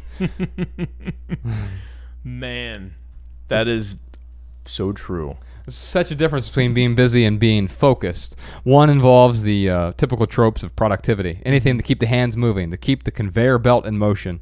It is no coincidence that we refer to mundane tasks as busy work. Busy work works well for factory robots, but not so great for people who are attempting to do something worthwhile with their waking hours. Number 29. This one is, uh, well, we, we've touched upon it a little bit, but it took me forever to figure this one out. I don't think I figured this one out until the last year. Criticism hurts only because you value praise. Mm. These are two sides of the same coin. If accolades, approval, and admiration are important to you, then you will suffer with every cavil, niggle, and jab because chasing the good will always bind you with the bad. I didn't mean for that to rhyme, but it does. so, I mean, that's the thing. The, the, the chasing the good will always bind you to the bad. It's two sides of the same coin. I thought you were gonna say um, criticism hurts because it's speaking to a truth. Because I've, we've we've talked about that before too, where it's like when someone criticizes you, if it if it hurts you, mm-hmm. then it's something you believe to be true, Right. and that is something that's just something to consider when we think about criticism. Yes. Yeah. And so that's actually going to bring me to, ooh, I think it's number 30. Yeah, number 37. I'll skip ahead here, Ryan. Number 37. Your opinion does not matter. Well, I mean, your opinion doesn't matter. That's true. Yeah, that's the next line. Neither does mine. what matters is the truth. Our beliefs only cloud that truth. And so I, I think quite often as we, we believe something and we therefore want to pontificate that, that belief, but it doesn't eh, if a belief alone is something that actually make it's it's opaque. It gets in the way of whatever the truth is. Yeah. and so uh, the criticism thing, it it hurts because I'm hurt by criticism because I am quote helped by praise, right? Yeah. I'm I I if I need one, I can't I can't get by without the other. Yeah. I you you need both because they're the same thing. Yeah. There's also something there with like like my opinion only matters to me. That's it. Right. Like it doesn't matter to anyone else. And that's what I'm saying here. Like It's y- useless. Your opinion, yeah. I'm not saying it doesn't matter to you. Clearly, it, Sure. it matters to you. Yeah. Although I'm I'm working harder and harder to to see the the fallacy of my own beliefs, right? Mm, yeah. And and as soon as I start recognizing something as a belief, Mm-hmm. it tends to drop because I realize like, oh, there's an inherent falseness in that belief. There's a do- belief is a really kind way of saying dogma in many ways, Mm. or maybe belief is a loosely held dogma. yeah. And, and so you have to be careful not to let those dog those beliefs harden because they do turn into dogma. Mm-hmm. And man, there's so much suffering involved with dogma. Oh yeah, for sure. Suffering that we cause to other people, Mm-hmm. but also this sort of internal suffering that yeah, never seems to go away. Number 30, you don't value the things you think you value. Your values aren't what you say they are. They are whatever you spend your time and resources on. Show me your calendar and your bank statement, and I will show you what you value. So, what are you spending your time on? What are you spending your resources on? You might say your family is super valuable to you, but are you spending your time and your resources on that? Um, or is it the emails and the meetings and the Netflix and the Hulu and the YouTube In and the TikTok. oh my god, what a trap! yeah. Them kids and their TikToks. I haven't even been on TikTok, but TikTok, but I've been on uh, Instagram's version of it, Reels, and yeah. it is Vapid, man. yeah, and but it is so addictive. Oh yeah. It's oh yeah. Well, in general, social media, the access to you know Netflix and Paramount Plus and HBO Ma- like the access it's doing something to our attention span. It for really sure. is. Yeah. Let's see what else we have here.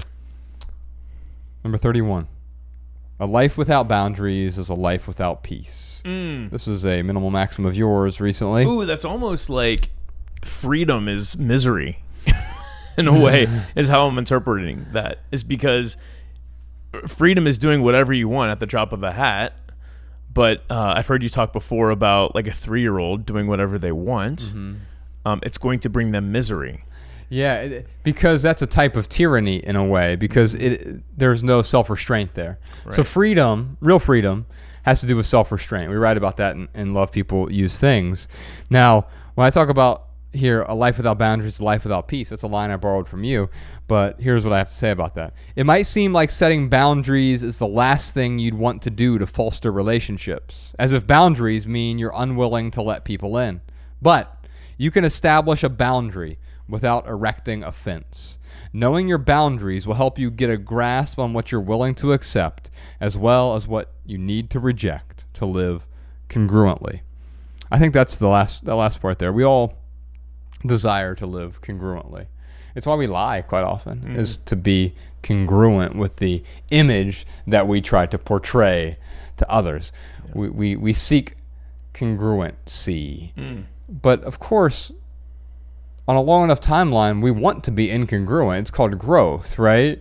Sure. It's just like we, we want this sort of we, we want to be like I'm at age 40, I'm so different from age 4. Mm. There isn't like I'm not congruent with that 4-year-old. It's not even the same person in any meaningful way whatsoever. We have the same DNA, but so do my father and I. Are we the same person? It becomes really strange. It's like what's the uh, the old parable? If you build you replace a boat one plank at a time, if after you've replank, replaced every plank, is it the same boat? Yeah. Well, because there was some sort of um, consistency throughout, then yes, you might say it's the same boat, but it's not really if every plank is different. And I'm sort of the same way at, at age 40.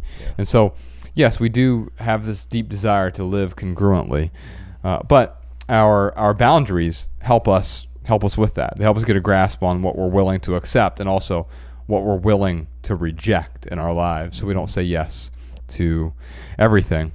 Which, by the way, makes me skip ahead to number 36 here. No is the most freeing word in the world. you are buried by false obligations. But if you say yes to everything, you're accidentally saying no to your own tranquility. Man, I get so caught up in this saying yes, yes, yes, yes, yes, appeasing people, but also thinking, oh, yeah, I want to do all of these things, but if I do too much of it, it adds chaos to my life, mm-hmm. and that decreases my tranquility. Yeah. Number 32, competition is a mental illness. Mm. We're smitten with winning, but tethering contentment to an outcome is a recipe for discontent. If you win the game but lose equanimity, what have you won? Nothing. You've lost everything. Mm-hmm. Ancient cultures have known this for millennia. Competitive behavior is linked to depression, anxiety, stress, and self harm. So I have a link to a study here. We're just finding this out now, but pre civilized people have known this forever, right? Uh, I found out again last night when the Utah Jazz lost in the playoffs Mm. and a game that they shouldn't have lost. And yet, I can hear the frustration in your voice. oh my God. I mean, Was it the final game in the series? It was, yeah. Oh, it was man. game six. They they functionally got swept the last four games. So they won the first two, the last lost four. They lost the last four. And here's the thing: I in 1998 was the biggest Utah Jazz fan, and then they lost in the finals. Michael Jordan hits that uh, iconic shot, one, one of the probably the best known shot in NBA history. Yeah. He fouls Bryon Russell, and then he makes this shot. um, like announcers even joke about it now. Right. Like, yeah, because they superstar superstars don't get the same calls as regular players, right? So they're allowed a little more leeway. I get it, right?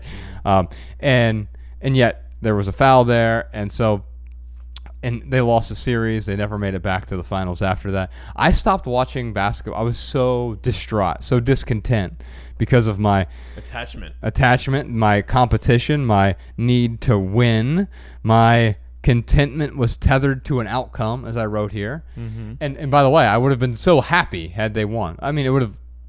I would have lost that happiness within a day or Right. a, a week. It certainly wouldn't have lasted a whole week. You But- would have had pleasure. Yes. Yeah. Yeah. And and so I would have felt that in the moment, but of course the next thing that would have made me discontent would have crept in and I would have been discontent all over again for something else. And so the reward there of winning is so is not nearly as powerful as the the discontent that we experience from quote unquote losing. Oh my god, dude! Like another way, uh, okay, I'm just gonna rephrase what you said. Um, uh, the joy of win- winning isn't as sh- or yeah isn't as strong of a feeling as it is the misery of losing. Yeah. Like you're absolutely right. Like let's say I don't the Bengals or the Buffalo Bills, like those, you know, I like those NFL football teams. Let's say they won the Super Bowl. Uh, or Tampa Bay, I like Tampa Bay as well. They won the Super Bowl last year. There was this, there was this pleasure of, oh, they did it, and like everyone at Bandit was happy because they're all, you know, uh, Tampa Bay fans, and I was happy for them. But like, uh, like that after that evening, I didn't even think about it. If they would have lost, it would have stuck with me. It woke me up this morning. I woke up at 3 a.m. this morning. Oh my god. Uh, which is redundant. I woke up at 3 a.m. and uh, not 3 a.m. this afternoon. Right. Or 3 a.m. this evening. It's right? always a sign of a weak writer when they write like 3 a.m. in the morning or something. I gotcha. Um, you would just say 3 in the morning. Anyway, um, uh, so yes, I woke up at 3 in the morning and I was playing back the game. Like I had any bearing on the game whatsoever. Right. So Donovan Mitchell, who was my favorite basketball player, Mm-hmm. is he was injured. Mm. And so like he he's my height, Mm-hmm. but 60 pounds heavier Oh wow. and just like a I mean he's a a, a brick, right? And he can jump like crazy. I mean, Mm. you see him jumping over people, but he has a sprained ankle. He's been playing on a sprained ankle. He got 39 points last night with a sprained ankle. Wow. But you could see he couldn't he wasn't doing the same stuff that he could usually do. Mm. This freak athleticism was sort of tempered by his injury. The other player, Mike Conley on the team, was also injured. And all of a sudden I'm thinking like, "Oh, we should have done this." And I'm like, "What am I thinking? There's no mm. we. Right. I'm not on that team." right. And even then, even then there isn't a we. That's so amazing. And you would not have woken up at 3 a.m. with joy No. if because they won. Oh, I'm replaying that game, and they like, yeah, it's that's interesting. Misery, it it, it, runs deeper than joy. The feeling of misery runs deeper than the feeling of joy. and that's why I got to go back to number 42, the one that is that is too uh, too hot for TV. Um, let's see here. When I said every relationship will bring you misery, especially the people closest to you. Well, that's why I'm telling myself to be careful there because every relationship I know is going to bring me misery. Yeah. There's no question about that. Right. every relationship in my life, if it is a relationship, even a tertiary relationship, is going to bring some level of minute misery, right? And it's always going to be so much more powerful than that joy. And so I have to be careful that is this worth it? Mm. Because if not, then I'm like just setting myself up for suffering. Yeah. And and we don't realize that because you in a moment ago you said, well, yeah, the opposite is true. Of course it is, but that's what we all are seeking out. I'm going to bring these friends into my life because it's going to be awesome. Mm-hmm. It is going to be awesome, and it's going to be miserable. And so, man, how do I mitigate that misery? Some of it has to do with mitigating the desire for the the joy I get from that relationship as well Yeah. and then I'm actually able to enjoy it in the moment, which we'll get to number 40 here in a moment. That will sum up the whole thing here. All right, number 33. Society confuses schooling with education. Real briefly here. You don't need a lectern and a lecture to learn something valuable. Hmm. It's okay to get schooling, Mm-hmm. but it's not the same thing as education. You can learn something Hmm. without getting the degree, right? You can get a degree without learning something for sure. Mm-hmm. Uh, there are plenty of honorary degrees or or plenty of ways to sort of cheat the system and coast through community college and then somewhere else and not really learn a whole lot, but get the piece of paper to prove that you learned something. Yeah. And so we too often confuse we we conflate them as maybe a better let me let me write that down actually. Society conflates schooling and education because Yeah, we we think that the only way to learn something quite often is, well, I'm supposed to go off to college now. Mm. It's fine to go to college. Yeah. In fact, it makes a lot of sense for a lot of people. I don't want to do it yourself dentist working on my teeth. Right. But I'm okay. Like the the guy who was in here helping us with lighting earlier, Evan. I have no idea where where his certification is from. Yeah. It doesn't matter to me. He does good work. He has an amazing education, right? Mhm. Now he could be an autodidact and have learned all of this on his own, Yeah. or maybe he was had an apprenticeship, or maybe he has a master's degree in lighting. I have no idea, and I don't care because no longer do I conflate schooling with education. Well, we, we also call it appeal to authority. Yeah, it's yes, yeah, and, and and that appeal to authority it makes us look at schooling as the solution, Mm. which sometimes, in that specific example, the solution is the problem. Mm-hmm. Sometimes we we go to school because we think we want to do one thing, and we get our degree. I mean, how many people have written into us and they're like, "Oh, I went to school to be X, Y, and Z." And now I don't want to do X, Y, and Z, but I stuck with it because I had to finish school Mm-hmm.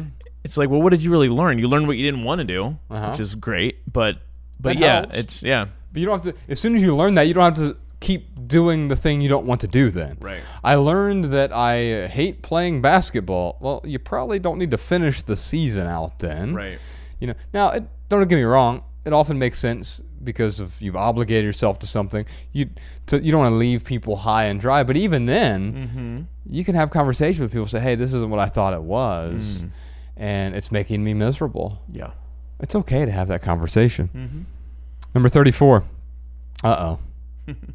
Parenting is detrimental to children. I'm just now realizing that some of these might like seem very countercultural. what, what what you're doing with these is you are trying to help people see these bits of advice maybe that we that we uh, we take as gospel, Mm-hmm. and you're trying to flip them on their head to have someone really look at it.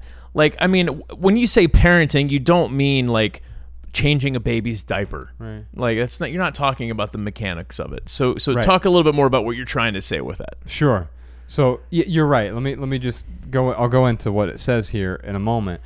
But I think what I am trying to do with me, these are observations for me. I write to figure out what I think quite often. Yeah. But then I also write to express and communicate. And, and, and really, what I what I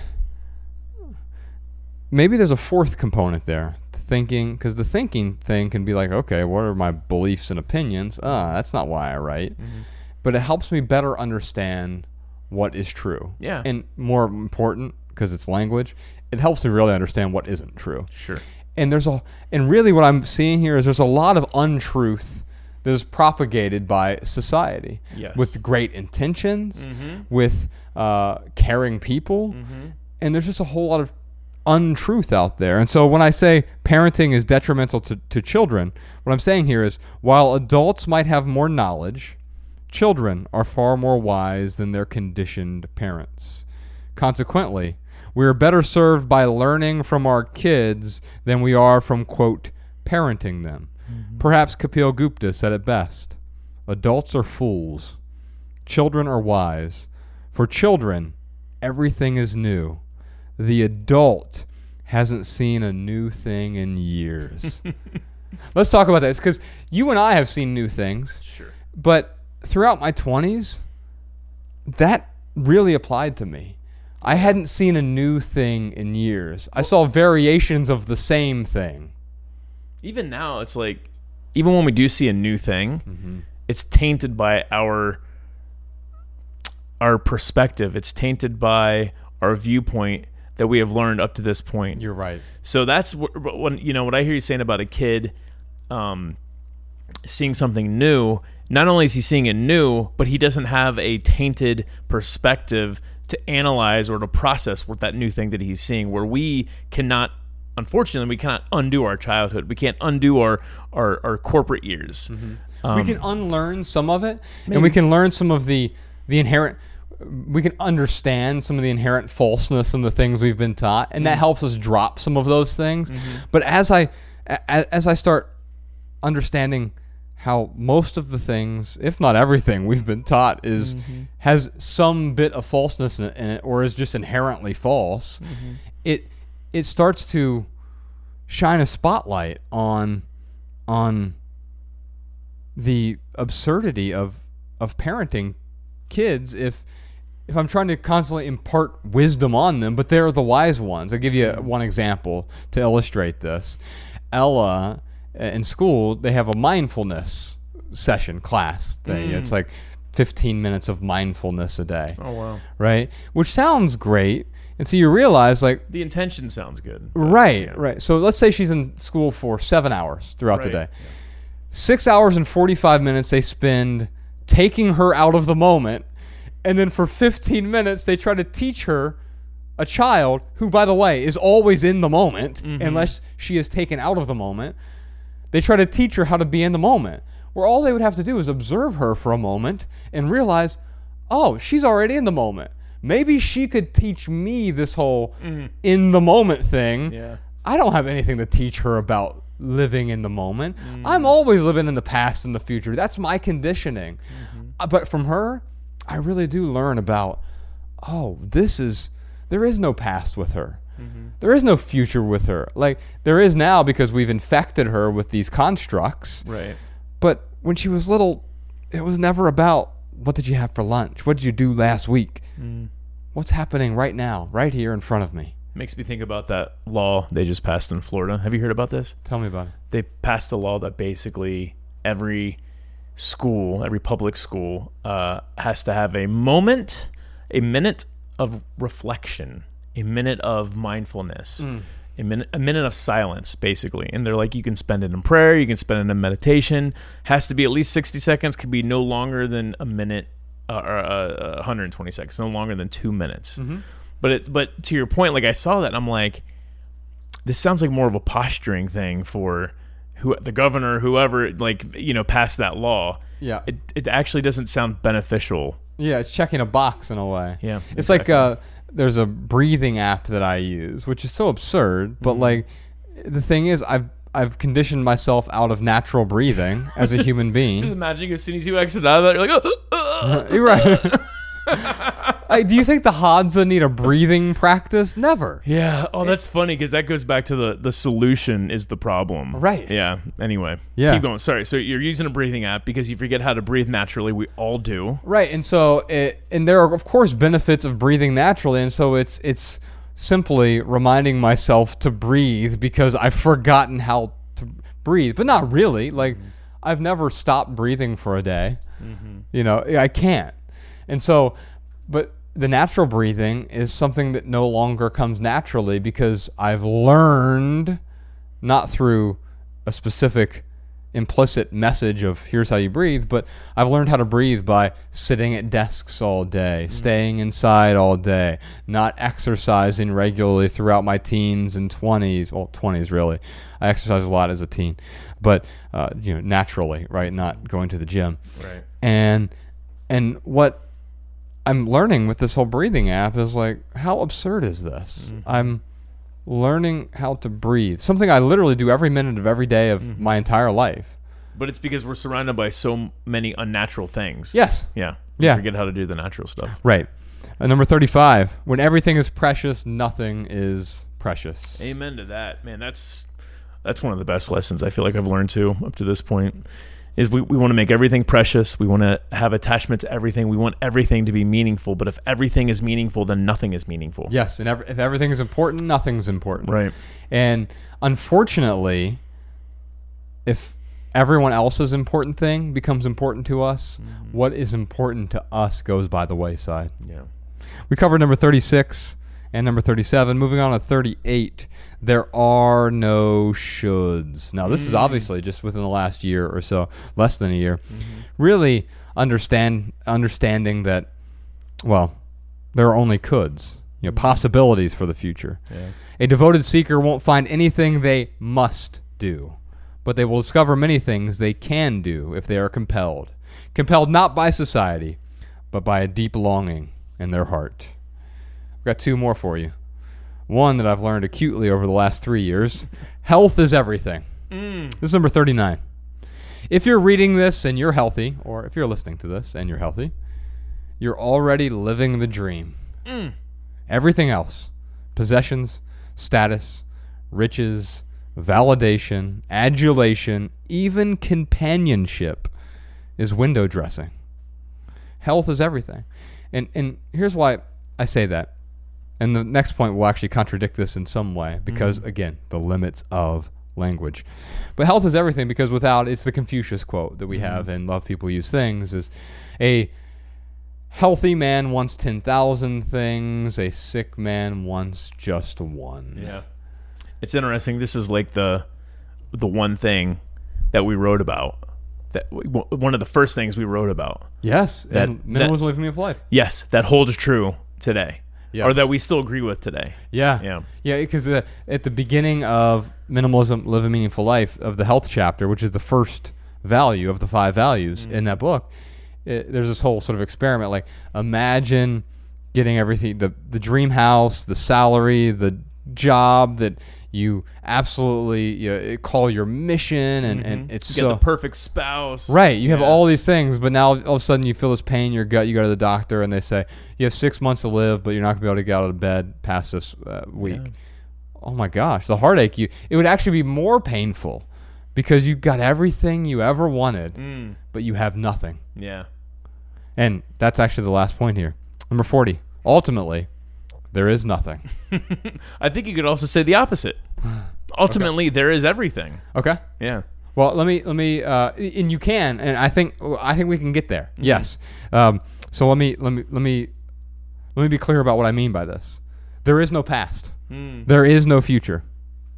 Those concepts exist only as memories and thoughts, respectively, that occur right here, right now. So the past doesn't actually exist. It exists as a memory, which, by the way, we're, we've learned now that memories are simply reconstructions. You don't have a file bank of memories. Hmm. Anytime you have a memory of, say, you know, the the time your dad brought you to get ice cream at the Dairy Queen mm-hmm. in Warren County, Ohio. Chocolate dipped, yes. Yes, of course. that you're reconstructing that memory, so it's not a, a it's not a carbon copy. It's almost as though you're taking and you're drawing that. You're a really good artist, but you're drawing that scene every single time. Mm. It's got to be a little bit different each time. Mm. So every time you've reconstructed that memory, every memory is in a way inherently false as well. Yeah. And therefore, even the past that doesn't exist but exists only in the moment is false in a way. And even if you've captured it on camera, like we're doing right here, it's inherently incomplete, right? It's Sure. just this narrow view, but most of the world, 99.99 repeating percent of the world is happening to the right and left and up and down of the frame, Yeah. right? It's it almost sounds like a nihilistic viewpoint, but I'm going to get away from the nihilism. Yeah. I, can see where it would be, though. yeah, but yeah, but it's actually freeing in a lot of ways. That's exactly where I'm going. Exactly. So, uh, so uh, it says, "Don't worry. This isn't a bad thing. Good and bad are societal constructs. it is a freeing thing.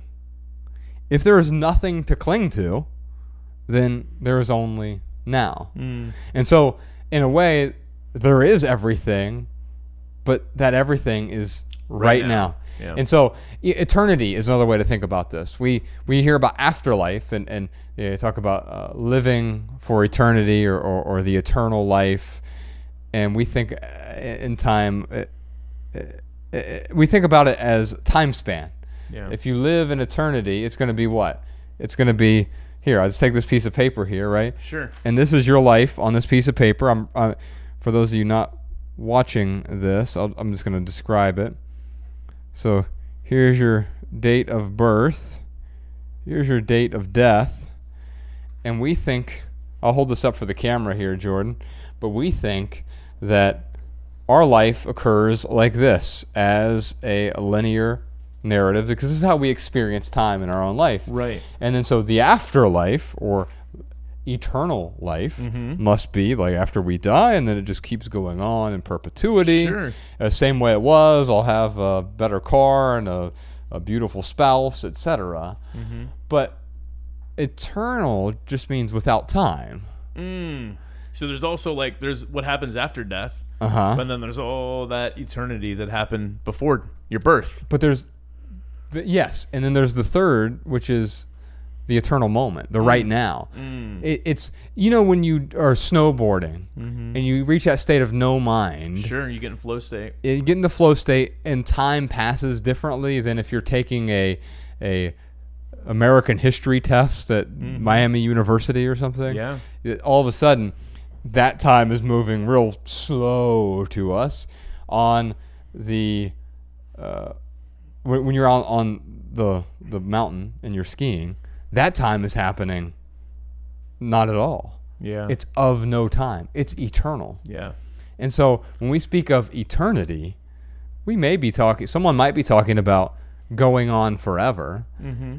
but we can't even comprehend that, right? Mm. The, the, the universe is only 13.7 billion years old. That's barely even the beginning of eternity. Mm. That's not even the beginning of it.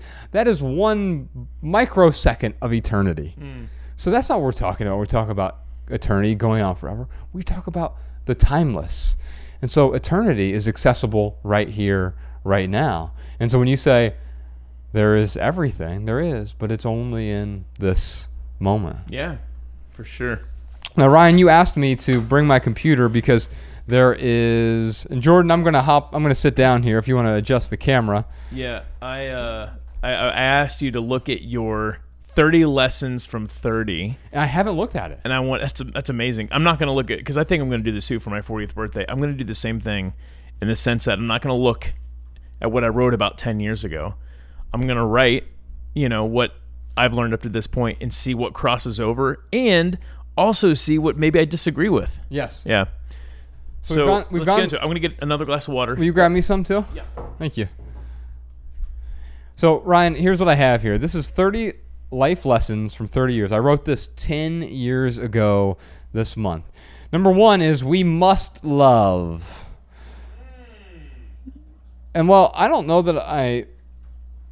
I don't think I had a full grasp of love back then, um, but I had a.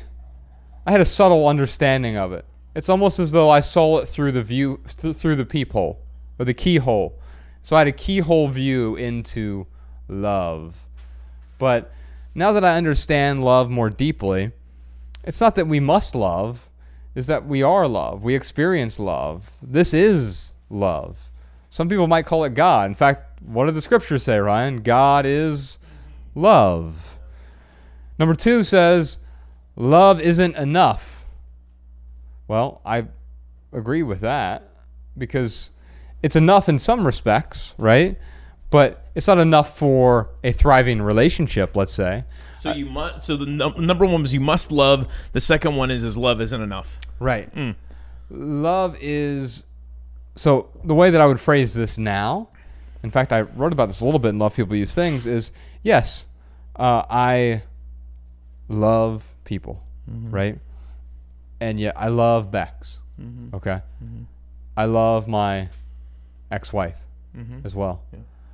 But love wasn't enough for that relationship. It requires compatibility. It requires all of these other things for that relationship to thrive. So I would say love isn't enough for a relationship to thrive. Number three, happiness is not for sale. Yeah, Yeah. obviously agree with that. Yep. Number four, success is perspectival. Ooh, Ooh. okay. So, uh, yeah, Yeah, depending on how you look at it, it could be a failure or. Yeah, a- and so so so societal success is failure. Mm. If you change your definition of success, Mm-hmm. it's like when you go to France and you order a taco. mm-hmm. It's not really a taco. They just call it a taco, Sure. and, and, but it's it doesn't even have the same ingredients. They Mm-hmm. just simply give it. And so, like, if you want to call that a taco, fine. I'm not going to get mad at you for doing it. Mm-hmm. But that's not what everyone else thinks of when they think of success or a taco. They Right. think of something else. Number five, make change a must. Well, that is a prescription, and that is a that's some advice, and so I, I don't um, I don't resonate with that anymore. Mm. Um, Well, I think maybe you do, and because in the in the spirit of it, what you were saying was, again, you have a deeper understanding now. Um, so I think the spirit of this, you can still look at it with. Until you fundamentally understand the problem, Mm-hmm. you're not going to be able to change. yes, Yeah. Yeah, and, and so maybe if I were to rephrase that today, as I would say, simply change is inevitable, Yes. There it is. and, and because and and therefore you're either going to change or be changed, Mm-hmm. and so understanding the direction in which you want to change Yeah. is uh, it is preferable to me. Yeah. Number six, this is the meaningful life. Uh, giving is living. So, um, yes, I I agree with that, but not prescriptively. Mm-hmm. And, and I think that's where I probably differ from this. So I do agree with the essence of it that that uh, we get great fulfillment from contributing beyond ourselves. Mm-hmm. But if I do it out of obligation, then I've removed the love from the con- from the contribution. Well, yeah. If you do it with with a prescription in mind, uh-huh. then you have expectations, and as we know, the more expectations we have, the more suffering we bring upon ourselves. Right. It's like I don't feel altruistic for paying my taxes, Right. but my taxes do go to help other people. Sure. And so, but it's a forced that that's a forced giving. And so I don't feel I don't feel the same as I do when you and I build an orphanage or you and I build a grocery store in a food desert or you and I build an elementary school in a third world country. When we do things like that uh, and I decide to do it not because I'm obligated to do it, not because I'm supposed to do it, but because I get to do it Yeah. man, that's uh, that does feel meaningful to me. I find great meaning in that. Again, not inherently meaningful, but I find meaning in that. Number seven, health is underestimated. Oh, so health is everything. Health is underestimated. Yeah. Yeah. Yeah. So our well being is more important than most of us treat it. Uh, yeah. Well, absolutely. Number eight, sentimental items are less important. Um, oh, yeah. So our memories are not in our things, our memories are inside us. Yeah. Yeah. Of course, I, I Yeah. obviously agree with that. So. Yeah, it's funny because a lot of these things already I can see the similarities between like the essence and then what you've done with the 40 lessons 40 lessons from 40 is like it's a distilled, Refined. yeah, refined essence. Number nine, uh, your job is not your mission. At least it wasn't for me, although I treated it like it was for the longest time. I worked so much that the rest of my life suffered. There's nothing wrong with hard work as long as it doesn't get in the way of life's most important areas. Yeah, I, I, I would I would actually say now I, that creativity is one of life's most important areas. So if I'm creating through my work, then uh, that is an essential relationship in my life. Is my, in fact, it's it, it's the one that I probably get the most fulfillment from is from creating. Uh, I can say it's from contributing, and, and that's that's partially true. But like really the, but but when I am creating the way that I enjoy to create, there's a contribution aspect to it. So it's not purely for self. Right. I mean, ultimately, it's all for self, right? But but there is a aspect that extend. It's not just for self. Yeah. Number ten, find your finding your passion is important. Eh, okay, maybe. Yeah, I, I would just say creativity. Yeah, Yeah. I, I, I would rephrase that now. Yeah, and just being creative is important. Yes. Yeah, and so so passion isn't pre-existing. You don't you don't you, you weren't born to do anything, and, and that's sort of what I was trying to say here. Is like, if you want to be a yoga teacher, great. You that's not what you were born to do, but mm-hmm. if you've found the passion, wonderful. Number eleven, relationships matter. Yeah, yeah, yeah. They'll also make you miserable, so they really matter, right? yeah, right. From both angles, yeah, for sure. Number twelve, uh, you don't need everyone to like you. You don't need anything. Amen. right. Amen. Yeah, I mean, maybe there are some essential needs, but even those are are, um, uh, well, I mean, it's sleep, it's food. Yeah, so you don't need anything to thrive. There are things you need to survive. Right. Well, maybe there. Are, I don't know, man. That's even that's kind of paradoxical. Because, like, as an you know, as an extrovert, I like to have people in my life. It helps me thrive when I have people in my life. Yes. But yeah, there are very few things you need to survive. Maybe that's maybe that's a way of looking at it. Right. Yeah. Uh, and, and and it's certainly not the things that you think they are quite often. Yeah. So number thirteen, status is a misnomer. Yeah. So this is Yeah. the success thing Sure. again. Yeah. Yeah. So the whole status thing. It actually makes you less free in many ways. Yeah, if There's you're- that that essay I, I was talking to you about. It was called uh, "Power." No thanks, I'm good. Mm. And it's really about how the least free person in the United States is probably the president of the United States. Yeah. Because they have all the power. Yeah. And with all the power, Comes it- all the responsibility. Yes. Yeah. And it strips you of your freedom. Number 14, jealousy is a wasted emotion. Oh yeah, I still I still agree with that. Yeah. Uh, number 15, everybody worships something. Yeah, I think we just Mm. don't realize what we worship. Yeah. And so quite often, unfortunately, it's money or it's status or it's success. Mm-hmm. It's um I mean now we see it with all the vapidness going on online. You got to get that bag Yeah. we're worshiping not even the money, but the idea of money is success. That that's what we're worshiping. What a weird thing to worship. Number sixteen, I am not the center of the universe. well, of course I. You're the center of your universe. Yeah, and so that's weird. So like in a way, I disagree with this, but I agree with the sentiment. I think it's it's it's a it's a fact. Mm-hmm. But the truth is that I am the center of my universe, and and it knowing both of those things is really helpful. So because why? I'm always drinking from my glass, seeing through my eyes, speaking into my microphone, typing into my computer, mm. and even if I borrow your computer, it's mine for the moment, mm-hmm. right? And it's my experience still. Yeah. I can't borrow your computer and then see it through your experience. Right. So, I maybe there's another way my experience is at the center of my being. Yeah. Yeah, something there. Something there. Number 17, awareness is the most precious freedom. There's an irony in this one. I don't think I really understood awareness at the time. Mm. I, I this is one of those things where I was glimpsing through the keyhole again. And so I saw a little bit of a well of awareness. But awareness is another word. These are all interchangeable words by the way. Yeah. Anthony DeMello uses awareness, happiness, freedom, love, and God all interchangeably Mm. like they all mean the same thing to him because there's in truth he would use there as well Yeah. and so it, it's like thomas aquinas i think talked about how you uh, can't write about god you can only write about what god isn't Mm. and and the same thing is true with truth and any of these other things right It's interesting. I think you probably still agree with this. Yeah i think i But agree just with for- it more for- now Yeah.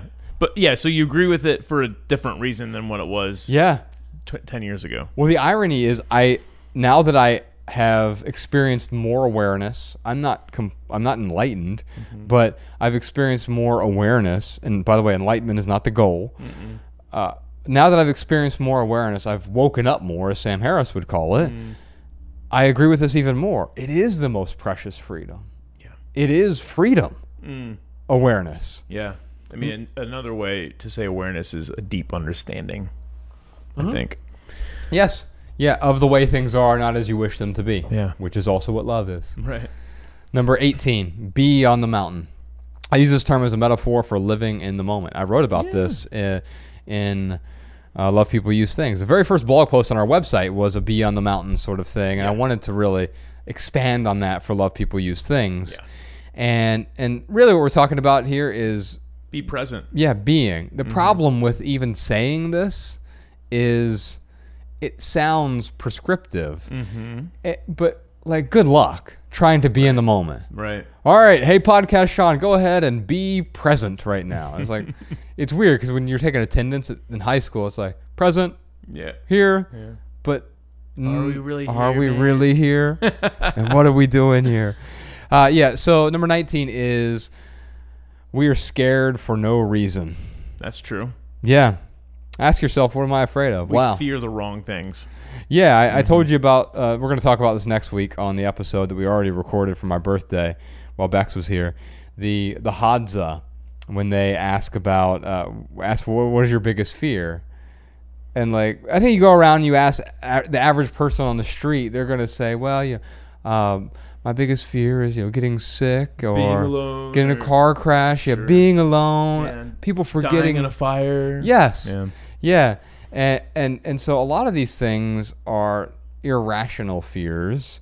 Mm-hmm. And they asked the Hadza, and, and uh, the the tribe tribal leader paused for a moment and he said, what, "What's your biggest fear?" And he pauses and he looks up and he says, lions. And that's the fear. Mm-hmm. And that makes sense. Yeah, They're a leg- actually scared for a reason. Yes, it's something that that ha- is a real threat to them. It's not the, it's not a perceived threat. Yes. And, and for me, it's like, oh, I'm afraid of inflation. Mm. Okay. Right. Is it going to kill me? No, it's going to make me more, it's going to be slightly uncomfortable. Yeah. Okay. So what? Yeah. All right. Uh, number 20. Change is growth.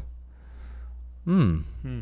Hmm. Well, I mean, yes and no. Like, growth is change, and you. I mean, I guess you could flip it because anytime, and because you could use the word uh, evolving, but it's not good or bad. There's no value judgment there. It just is. So yeah, I could still see where that would hold true today. Yeah, yeah, and so so maybe what the what I was trying to convey here is that that change is inevitable, and people we say people are afraid of change, but they're not really. They're afraid of being changed, Right. right? And so we all like change when it is planned and beneficial for us. Mm-hmm. Ryan, I just changed your bank balance. It's a million dollars heavier. oh, I but no, Josh, I hate change. Right. No, of course you you're not going to say. It. What we really say is what we're saying there is we hate change that is thrust upon us. Yeah. And it's surprising or uncomfortable or inconvenient. Yeah. Number 21, pretending to be perfect doesn't make us perfect. Did you really put a million bucks in my account? I'm sorry. Read that one again. Over a long enough timeline, maybe. um, let's see. 21 is pretending to be perfect doesn't make us perfect. Oh yeah, that's yeah. Yeah, eh, although here's what I'll say, i- and my my this is definitely an area in which I have changed. Hmm. My awareness or my understanding has changed, and it's that we when I say we're born complete, in a way, what I'm really saying there is we we are born perfect, Yeah. and and we we disimperfect our we, we disperfect ourselves hmm. ourselves. We disperfect ourselves throughout the course of our lives. We, we heap things onto us that make us imperfect. It's like if you have a pristine perfect piece of land Mm-hmm. and you turn it into a landfill that's what we've all done with our identities. A- and now we're just walking heaps of trash basically. Again trash isn't bad either. We, if it was you all wouldn't have a trash can in your house okay? Every person listening to this has a trash can in their house. So don't think i'm saying it's bad to have trash or that trash is a bad thing i'm simply saying that it is what is making the land or the person imperfect. Now, so we think of a baby, and you, oh, that baby is a perfect baby, right? And then at some point, we give it a tablet and have made it imperfect, right?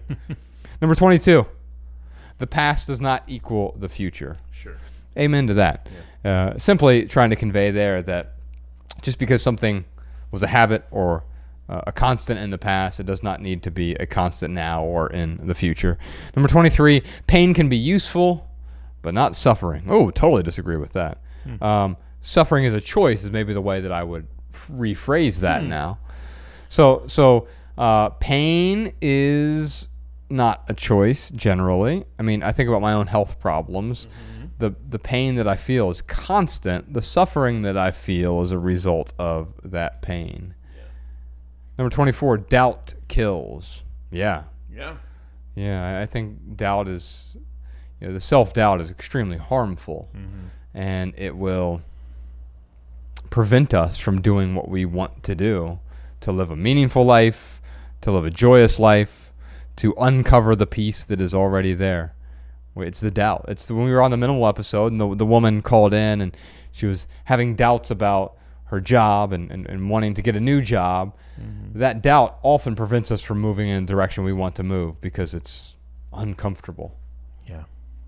Number 25. It's okay to wait. Yeah. Yeah. I would now I would say pause, you know. Yeah. It's okay to pause. Uh, why rush if you don't have to? Number 26. Honesty is important. Yeah, I mean, I, I, I there's the whole ch- whole chapter about the our relationship with the truth.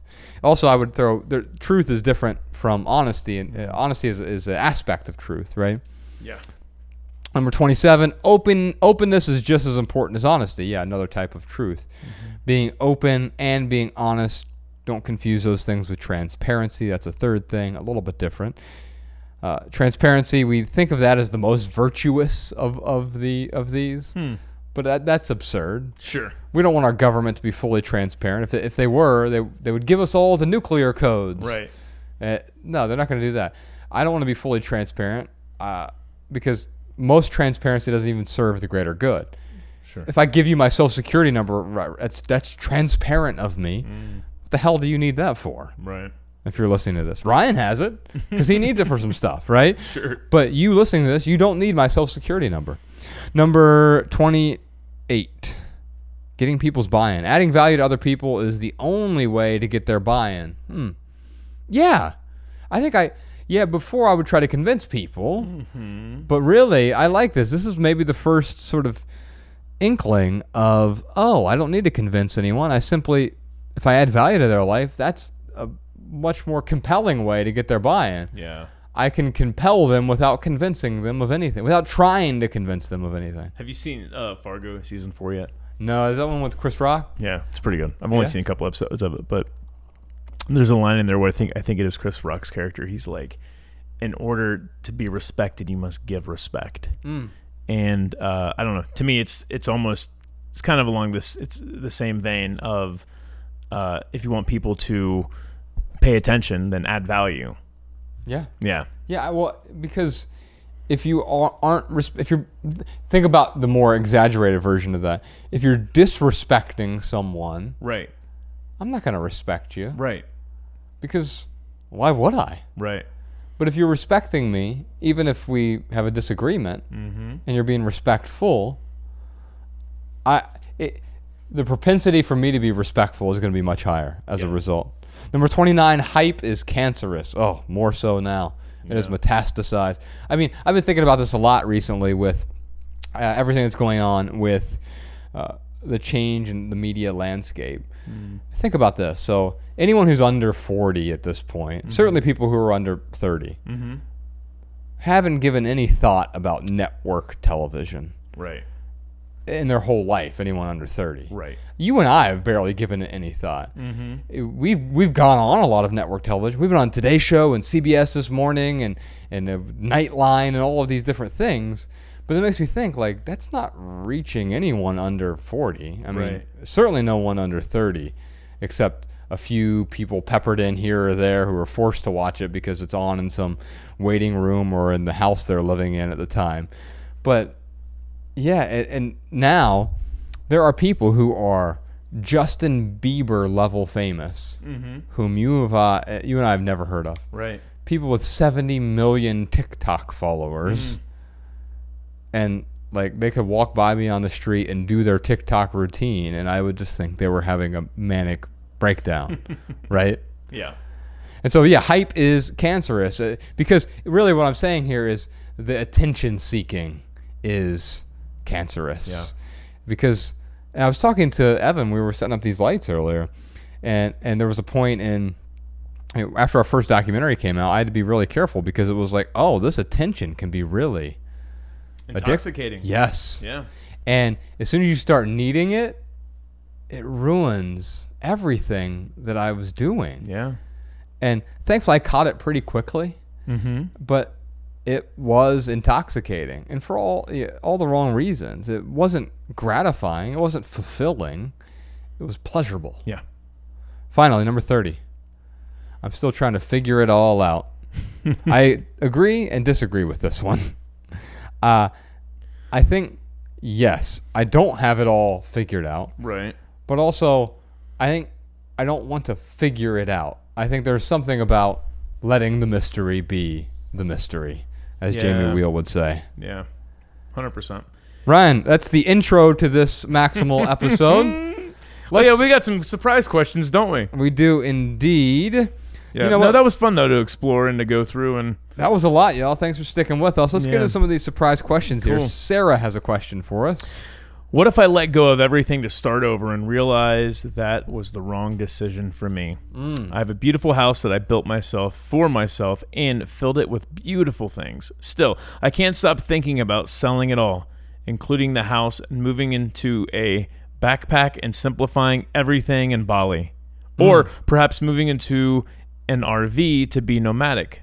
I'm scared though because it all is so nice and beautiful and comfortable here. Man, uh, you know what? I, I have this feeling if Sarah stays in her house, she's going to always want to backpack, move into an RV.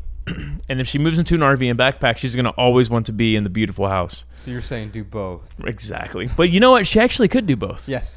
Um, yeah, uh, you don't have to sell your house. You could rent it out. You could Airbnb it out, and you could go do your thing in Bali. Yes. Um, but there there is there's something deeper going on here with the contentment uh, in Sarah. Yeah. It has nothing to do with living out of a backpack or living in a beautiful home. It's, I think part of this is understanding your values, right? Yeah. And so if you value comfort more than you value variety, for example. Yeah. So another way to say comfort is to say certainty. Another way to say variety is to say uncertainty. Yeah. And so if you va- value comfort or certainty more than you value variety and uncertainty. Mm-hmm. And by the way, Ryan and I are different in these ways. Ryan values uncertainty a lot more than I value it. I value comfort a lot more than he values it. Mm-hmm. But too much comfort, it doesn't mean these are human needs. We both we have the need for both. It's just in what quantities do I value variety? What quantities do I value mm-hmm. certainty? Right? And and so if I'm if I'm talking directly to Sarah and I and I but I hold up a mirror to myself, it's understanding what my values are. And if you value travel and what it's going to bring for you, then wonderful. You mm-hmm. can do that. Mm-hmm. Keep in mind, you they, they say you can't do everything. You can, you just can't do everything at once. exactly. And so I think unfortunately what we what we think when this is when I say you can't fix it. This is exactly what I mean when mm. I say you can't fix anything. Hmm. Meaning your life isn't fixed. Imagine if I took 4-year-old Ryan Nicodemus and fixed his life mm. and nothing changed from that. What a miserable life that would be for the rest of your life Sure. it was wonderful for that period of time. Now, the same is true as we get older. Maybe the the time frame expands quite a bit.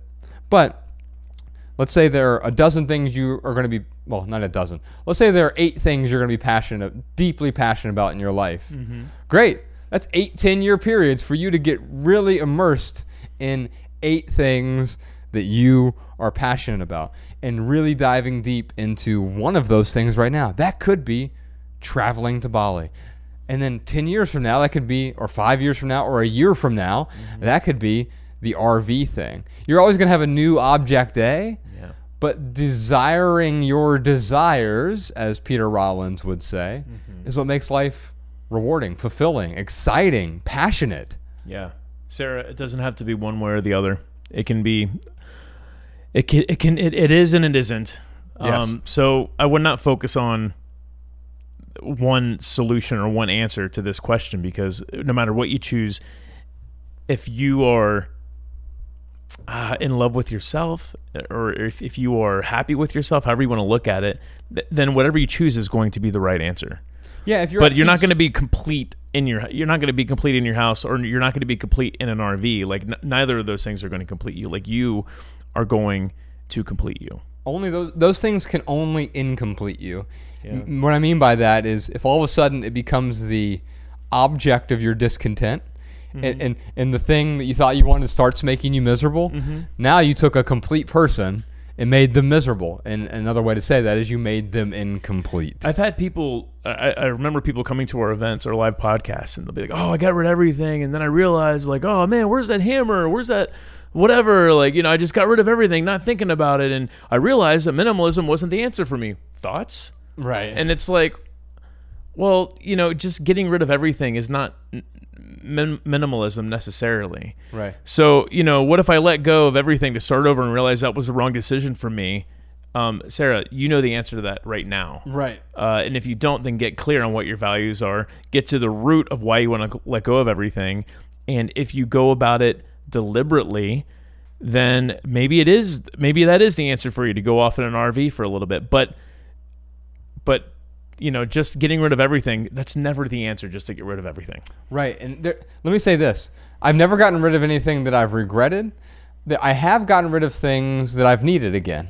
Uh yeah. And there's a diff- I think quite often we, we, we have the, we mistake it and say, okay, yeah, I got rid of the hammer that to use that example you used earlier, eh, because I wasn't using it or whatever. And okay, I don't regret that. I simply need a hammer. Right. And if I need something, I'm not going to deprive myself of it. Right. And so we can make the distinction between regretting something. Regretting something means I'm holding on to the past, mm. right? Yeah.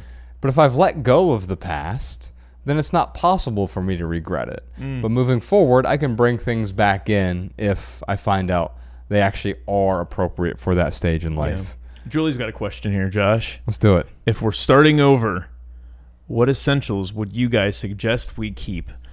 I would suggest keeping what is most essential for you.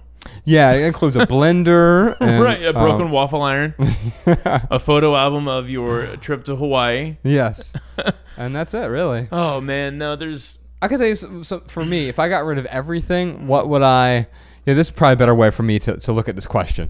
If I were to get rid of everything, what things would I know I would want to keep for me? And it might be different for you because you might want to go do the RV thing or whatever. Sure. And so for me, it's a bed, mattress. Like those things totally make sense for me to have bed sheets. Uh, I'm not going to get rid of all of my black T-shirts, nor am I going to get rid of my black jeans that I'm wearing. I have uh, two pairs of black jeans. I have you know, a dozen black T-shirts or so, and, and uh, underwear. There, there are essentials that are essential Sure. to me. yes. But then I'm also going to ask myself. So Ryan and I have this what we call the no junk rule. It's in the minimalist rule book. You can download it at theminimalists.com slash rule book. It's a free download. And if you download that, you'll find the no junk rule. Everything you own can fit in one of three piles essential, non essential, junk. Now, I would keep anything that is truly essential to me because I don't want to deprive myself.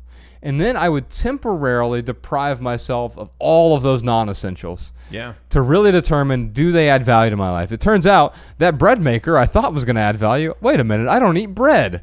I guess that's not an act. That's not actually a non-essential. That falls into this third pile. It is a piece of junk, and so anything that's in that junk pile, I'm going to get rid of. Now, the true test is by temporarily depriving myself of these non-essentials and maybe even of a few essentials for a short period of time. I can recast these things mm. and realize, oh, many of the things I told myself, I created this narrative in my head. Mm-hmm. I need this thing in order to be happy, to be fulfilled, to be complete, to be me. I'm clinging to it, but it's actually junk. I'm not getting the value from it. In fact, it's bringing me misery. And mm. so I'm going to get rid of some of that misery if I let go of the item and also simultaneously let go of the attachment to the item. Yeah. So, Julie, you've got to get clear on what's essential, what's non essential, what is junk. I'll tell you what, I, I started over and got rid of everything and figured out what was essential. You can find that recipe out at theminimalists.com forward slash day one. Yeah. So Ryan So- did this 21 day journey. Mm-hmm. 21 day packing party.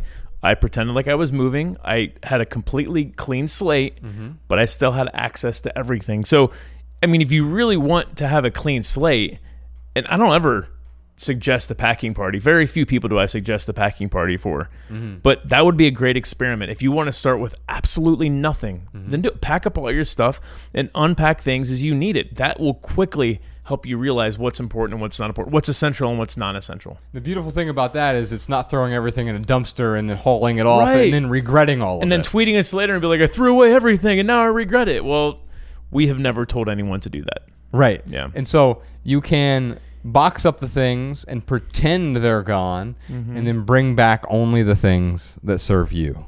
Mm. Alora has a question. Why would you ever get rid of everything you own? Some things are essential, like pots and pans, cleaning buckets and rags, towels for showering, blankets, pillows.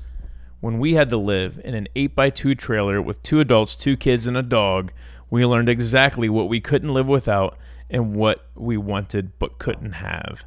Okay. Um, yeah, I don't. Yeah, Josh, why would you ever get rid of everything you owned? Yeah, I wouldn't. But here's what I will Unless say. you were like Ryan, I'm gonna give you ten million dollars if you throw away everything you own. Even then, I wouldn't do it. But I mean, I, I would do that. That that's just a math. That's a, a mathematical equation. Sure, but there, I mean, there is some. I, don't, I would have some ethics. Pro- personally, I'd have some ethics problems with that. But for all intents and purposes, you're right. Like Uh-huh. that's why you would do it. I'm gonna whatever you own. If you throw it away, I'll double the value. You can buy it all and bring it back. I mean, uh, but this is such a hypothetical, right? Yeah. Well, This- I don't. The, the thing is, I don't own very much, and so, in fact, if I didn't have a wife and a kid, I I'm fairly utilitarian, and so. But even when I became a minimalist, I didn't get rid of everything. Right. When people come up to us and say, "You guys didn't get rid of anything important," uh huh. That's correct. Yeah. Yeah. Yeah. Although if I or if I did accidentally, then I would bring it back in. Right. Like why? So yes, if your question is why would you want to deprive yourself of something essential, totally agree with you. However, I do think these stoical experiments from time to time have helped me gain a better perspective, a deeper understanding of the lies that I tell myself. I mean, at one point, Ryan, I had 70 dress shirts. Mm-hmm. That is birthed out of a lie that I told myself. I don't know, man. You never really tried 75. It's true. the key to happiness is just five more Brooks Brothers dress shirts. right. Oh man. And so I had a dozen suits. I had 12 suits. So think about this. I only worked seven days a week, Mm-hmm. and I wore a suit six of those days. And or or five at least. On the weekends I would do the business cash. and yet I man, I was uh I was lying to myself, saying, oh, I'm going to I'm going to make myself better. And by making myself better, I'm improving myself. In fact, we even isn't that in our constitution a, a more perfect nation? Think about that. Yeah. More perfect. Oxymoron. Yeah. Yeah. So, so because not it can only something can only be yeah, maybe the better phrasing is less perfect Mm. i- i- in the sense that anytime we add something more it makes us less perfect Yes. We're covering up the perfection. Mm-hmm. And let's say you go to a a museum and you see a painting that you perceive as perfect to you, Mm-hmm. right? It's a perfect painting. And then someone comes up and they just like start like painting over top of it. Y- You what would are you doing? yeah, I'm making it more perfect. no, you're ruining it. But isn't that what we're doing to our lives? We're ruining our lives by pretending things are essential when they're either non essential or, let's be honest, most of the things we bring into our life are junk. Patrons, thank you so much for your time, for mm. sticking with us through this episode. Love to hear what you have to say in the comments. Stay tuned for next week. It's a birthday episode. Yeah. You're leaving out one question that you put in the credits. Oh man. Yeah. Do we have one more? Who is do it have from? one more question. We have it from Natasha. Oh yes. How do you begin again as a minimalist with kids? Well, I did it the easy way. I didn't have kids when I became a minimalist, and then I got kids afterward. And if you do it any other way, you're wrong. yeah, yeah. I mean, if we've determined anything, good and bad are a construct, except when it comes to having kids. Having know, kids is bad. I almost think that, and this, you know, it's always easy to have a perspective of being a parent when I'm not a parent and don't have children. But I would almost find it more appealing to start over with kids mm. because then I have someone to go through the journey with. I mean, that's you and I went through the journey together, starting over. yes. So, um, so yeah, I mean, for me, to me, it would enhance the starting over piece of it because I could, I could get the kids involved.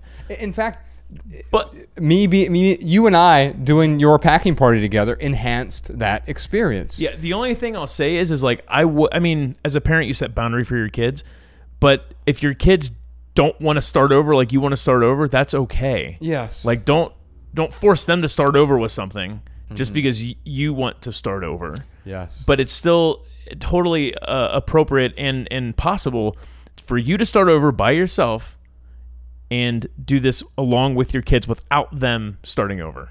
that's true. Yeah. And and so, in fact, this is your journey. If someone else's, and even Ryan's journey when I was participating in it, because he asked me to participate in it, it was still his journey.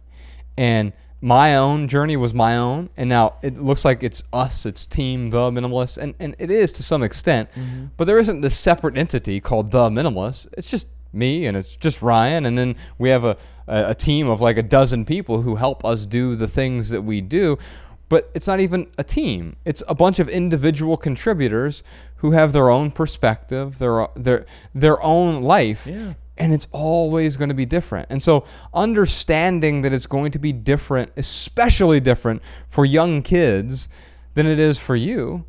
And by the way, the cool thing about embracing minimalism with kids is it helps you better understand minim- what minimalism is to you. Mm. And here's why I say that try explaining minimalism to a five year old. Right. You you have to because I can explain minimalism all day to a 35 year old, Mm-hmm. and I can talk about the well the way that society has built us up that we think we desire the things we don't desire. Minimalism is the thing that gets you past the things so you can make room for life's most important things. If I say that to Ella, she doesn't have those concepts in her mind Right. she starts to now that she's at age eight. But around age four, when I met Ella at age one, uh, when I first met Bex, and, and Ella was obviously there. Actually, I met Bex because of Ella. Ella was flirting with me at age one. Try to explain minimalism to a five year old. Yeah. And now all of a sudden, you have to get down to the essence. You have to get down to the truth. You have to get past all of the sort of hyperbole or any of the the um, embellishments that I would use to explain it to an adult. There's a play on words. Minimalism is the thing that gets us past the things. Ella would look at me with pure confusion if I mm-hmm. said that to her. Mm-hmm. But what it did is it helped me find ways to better communicate with her. Mm-hmm. And when I did that, communication, effective communication, helps me better understand what's going on within me. Mm. Patrons, y'all are awesome. Thanks for sticking with us this entire time. We, uh, well, as Josh would say, we don't need you, but we certainly do love having you. Thank you so much for the support. All right, y'all. Love people, use things. The minimalists.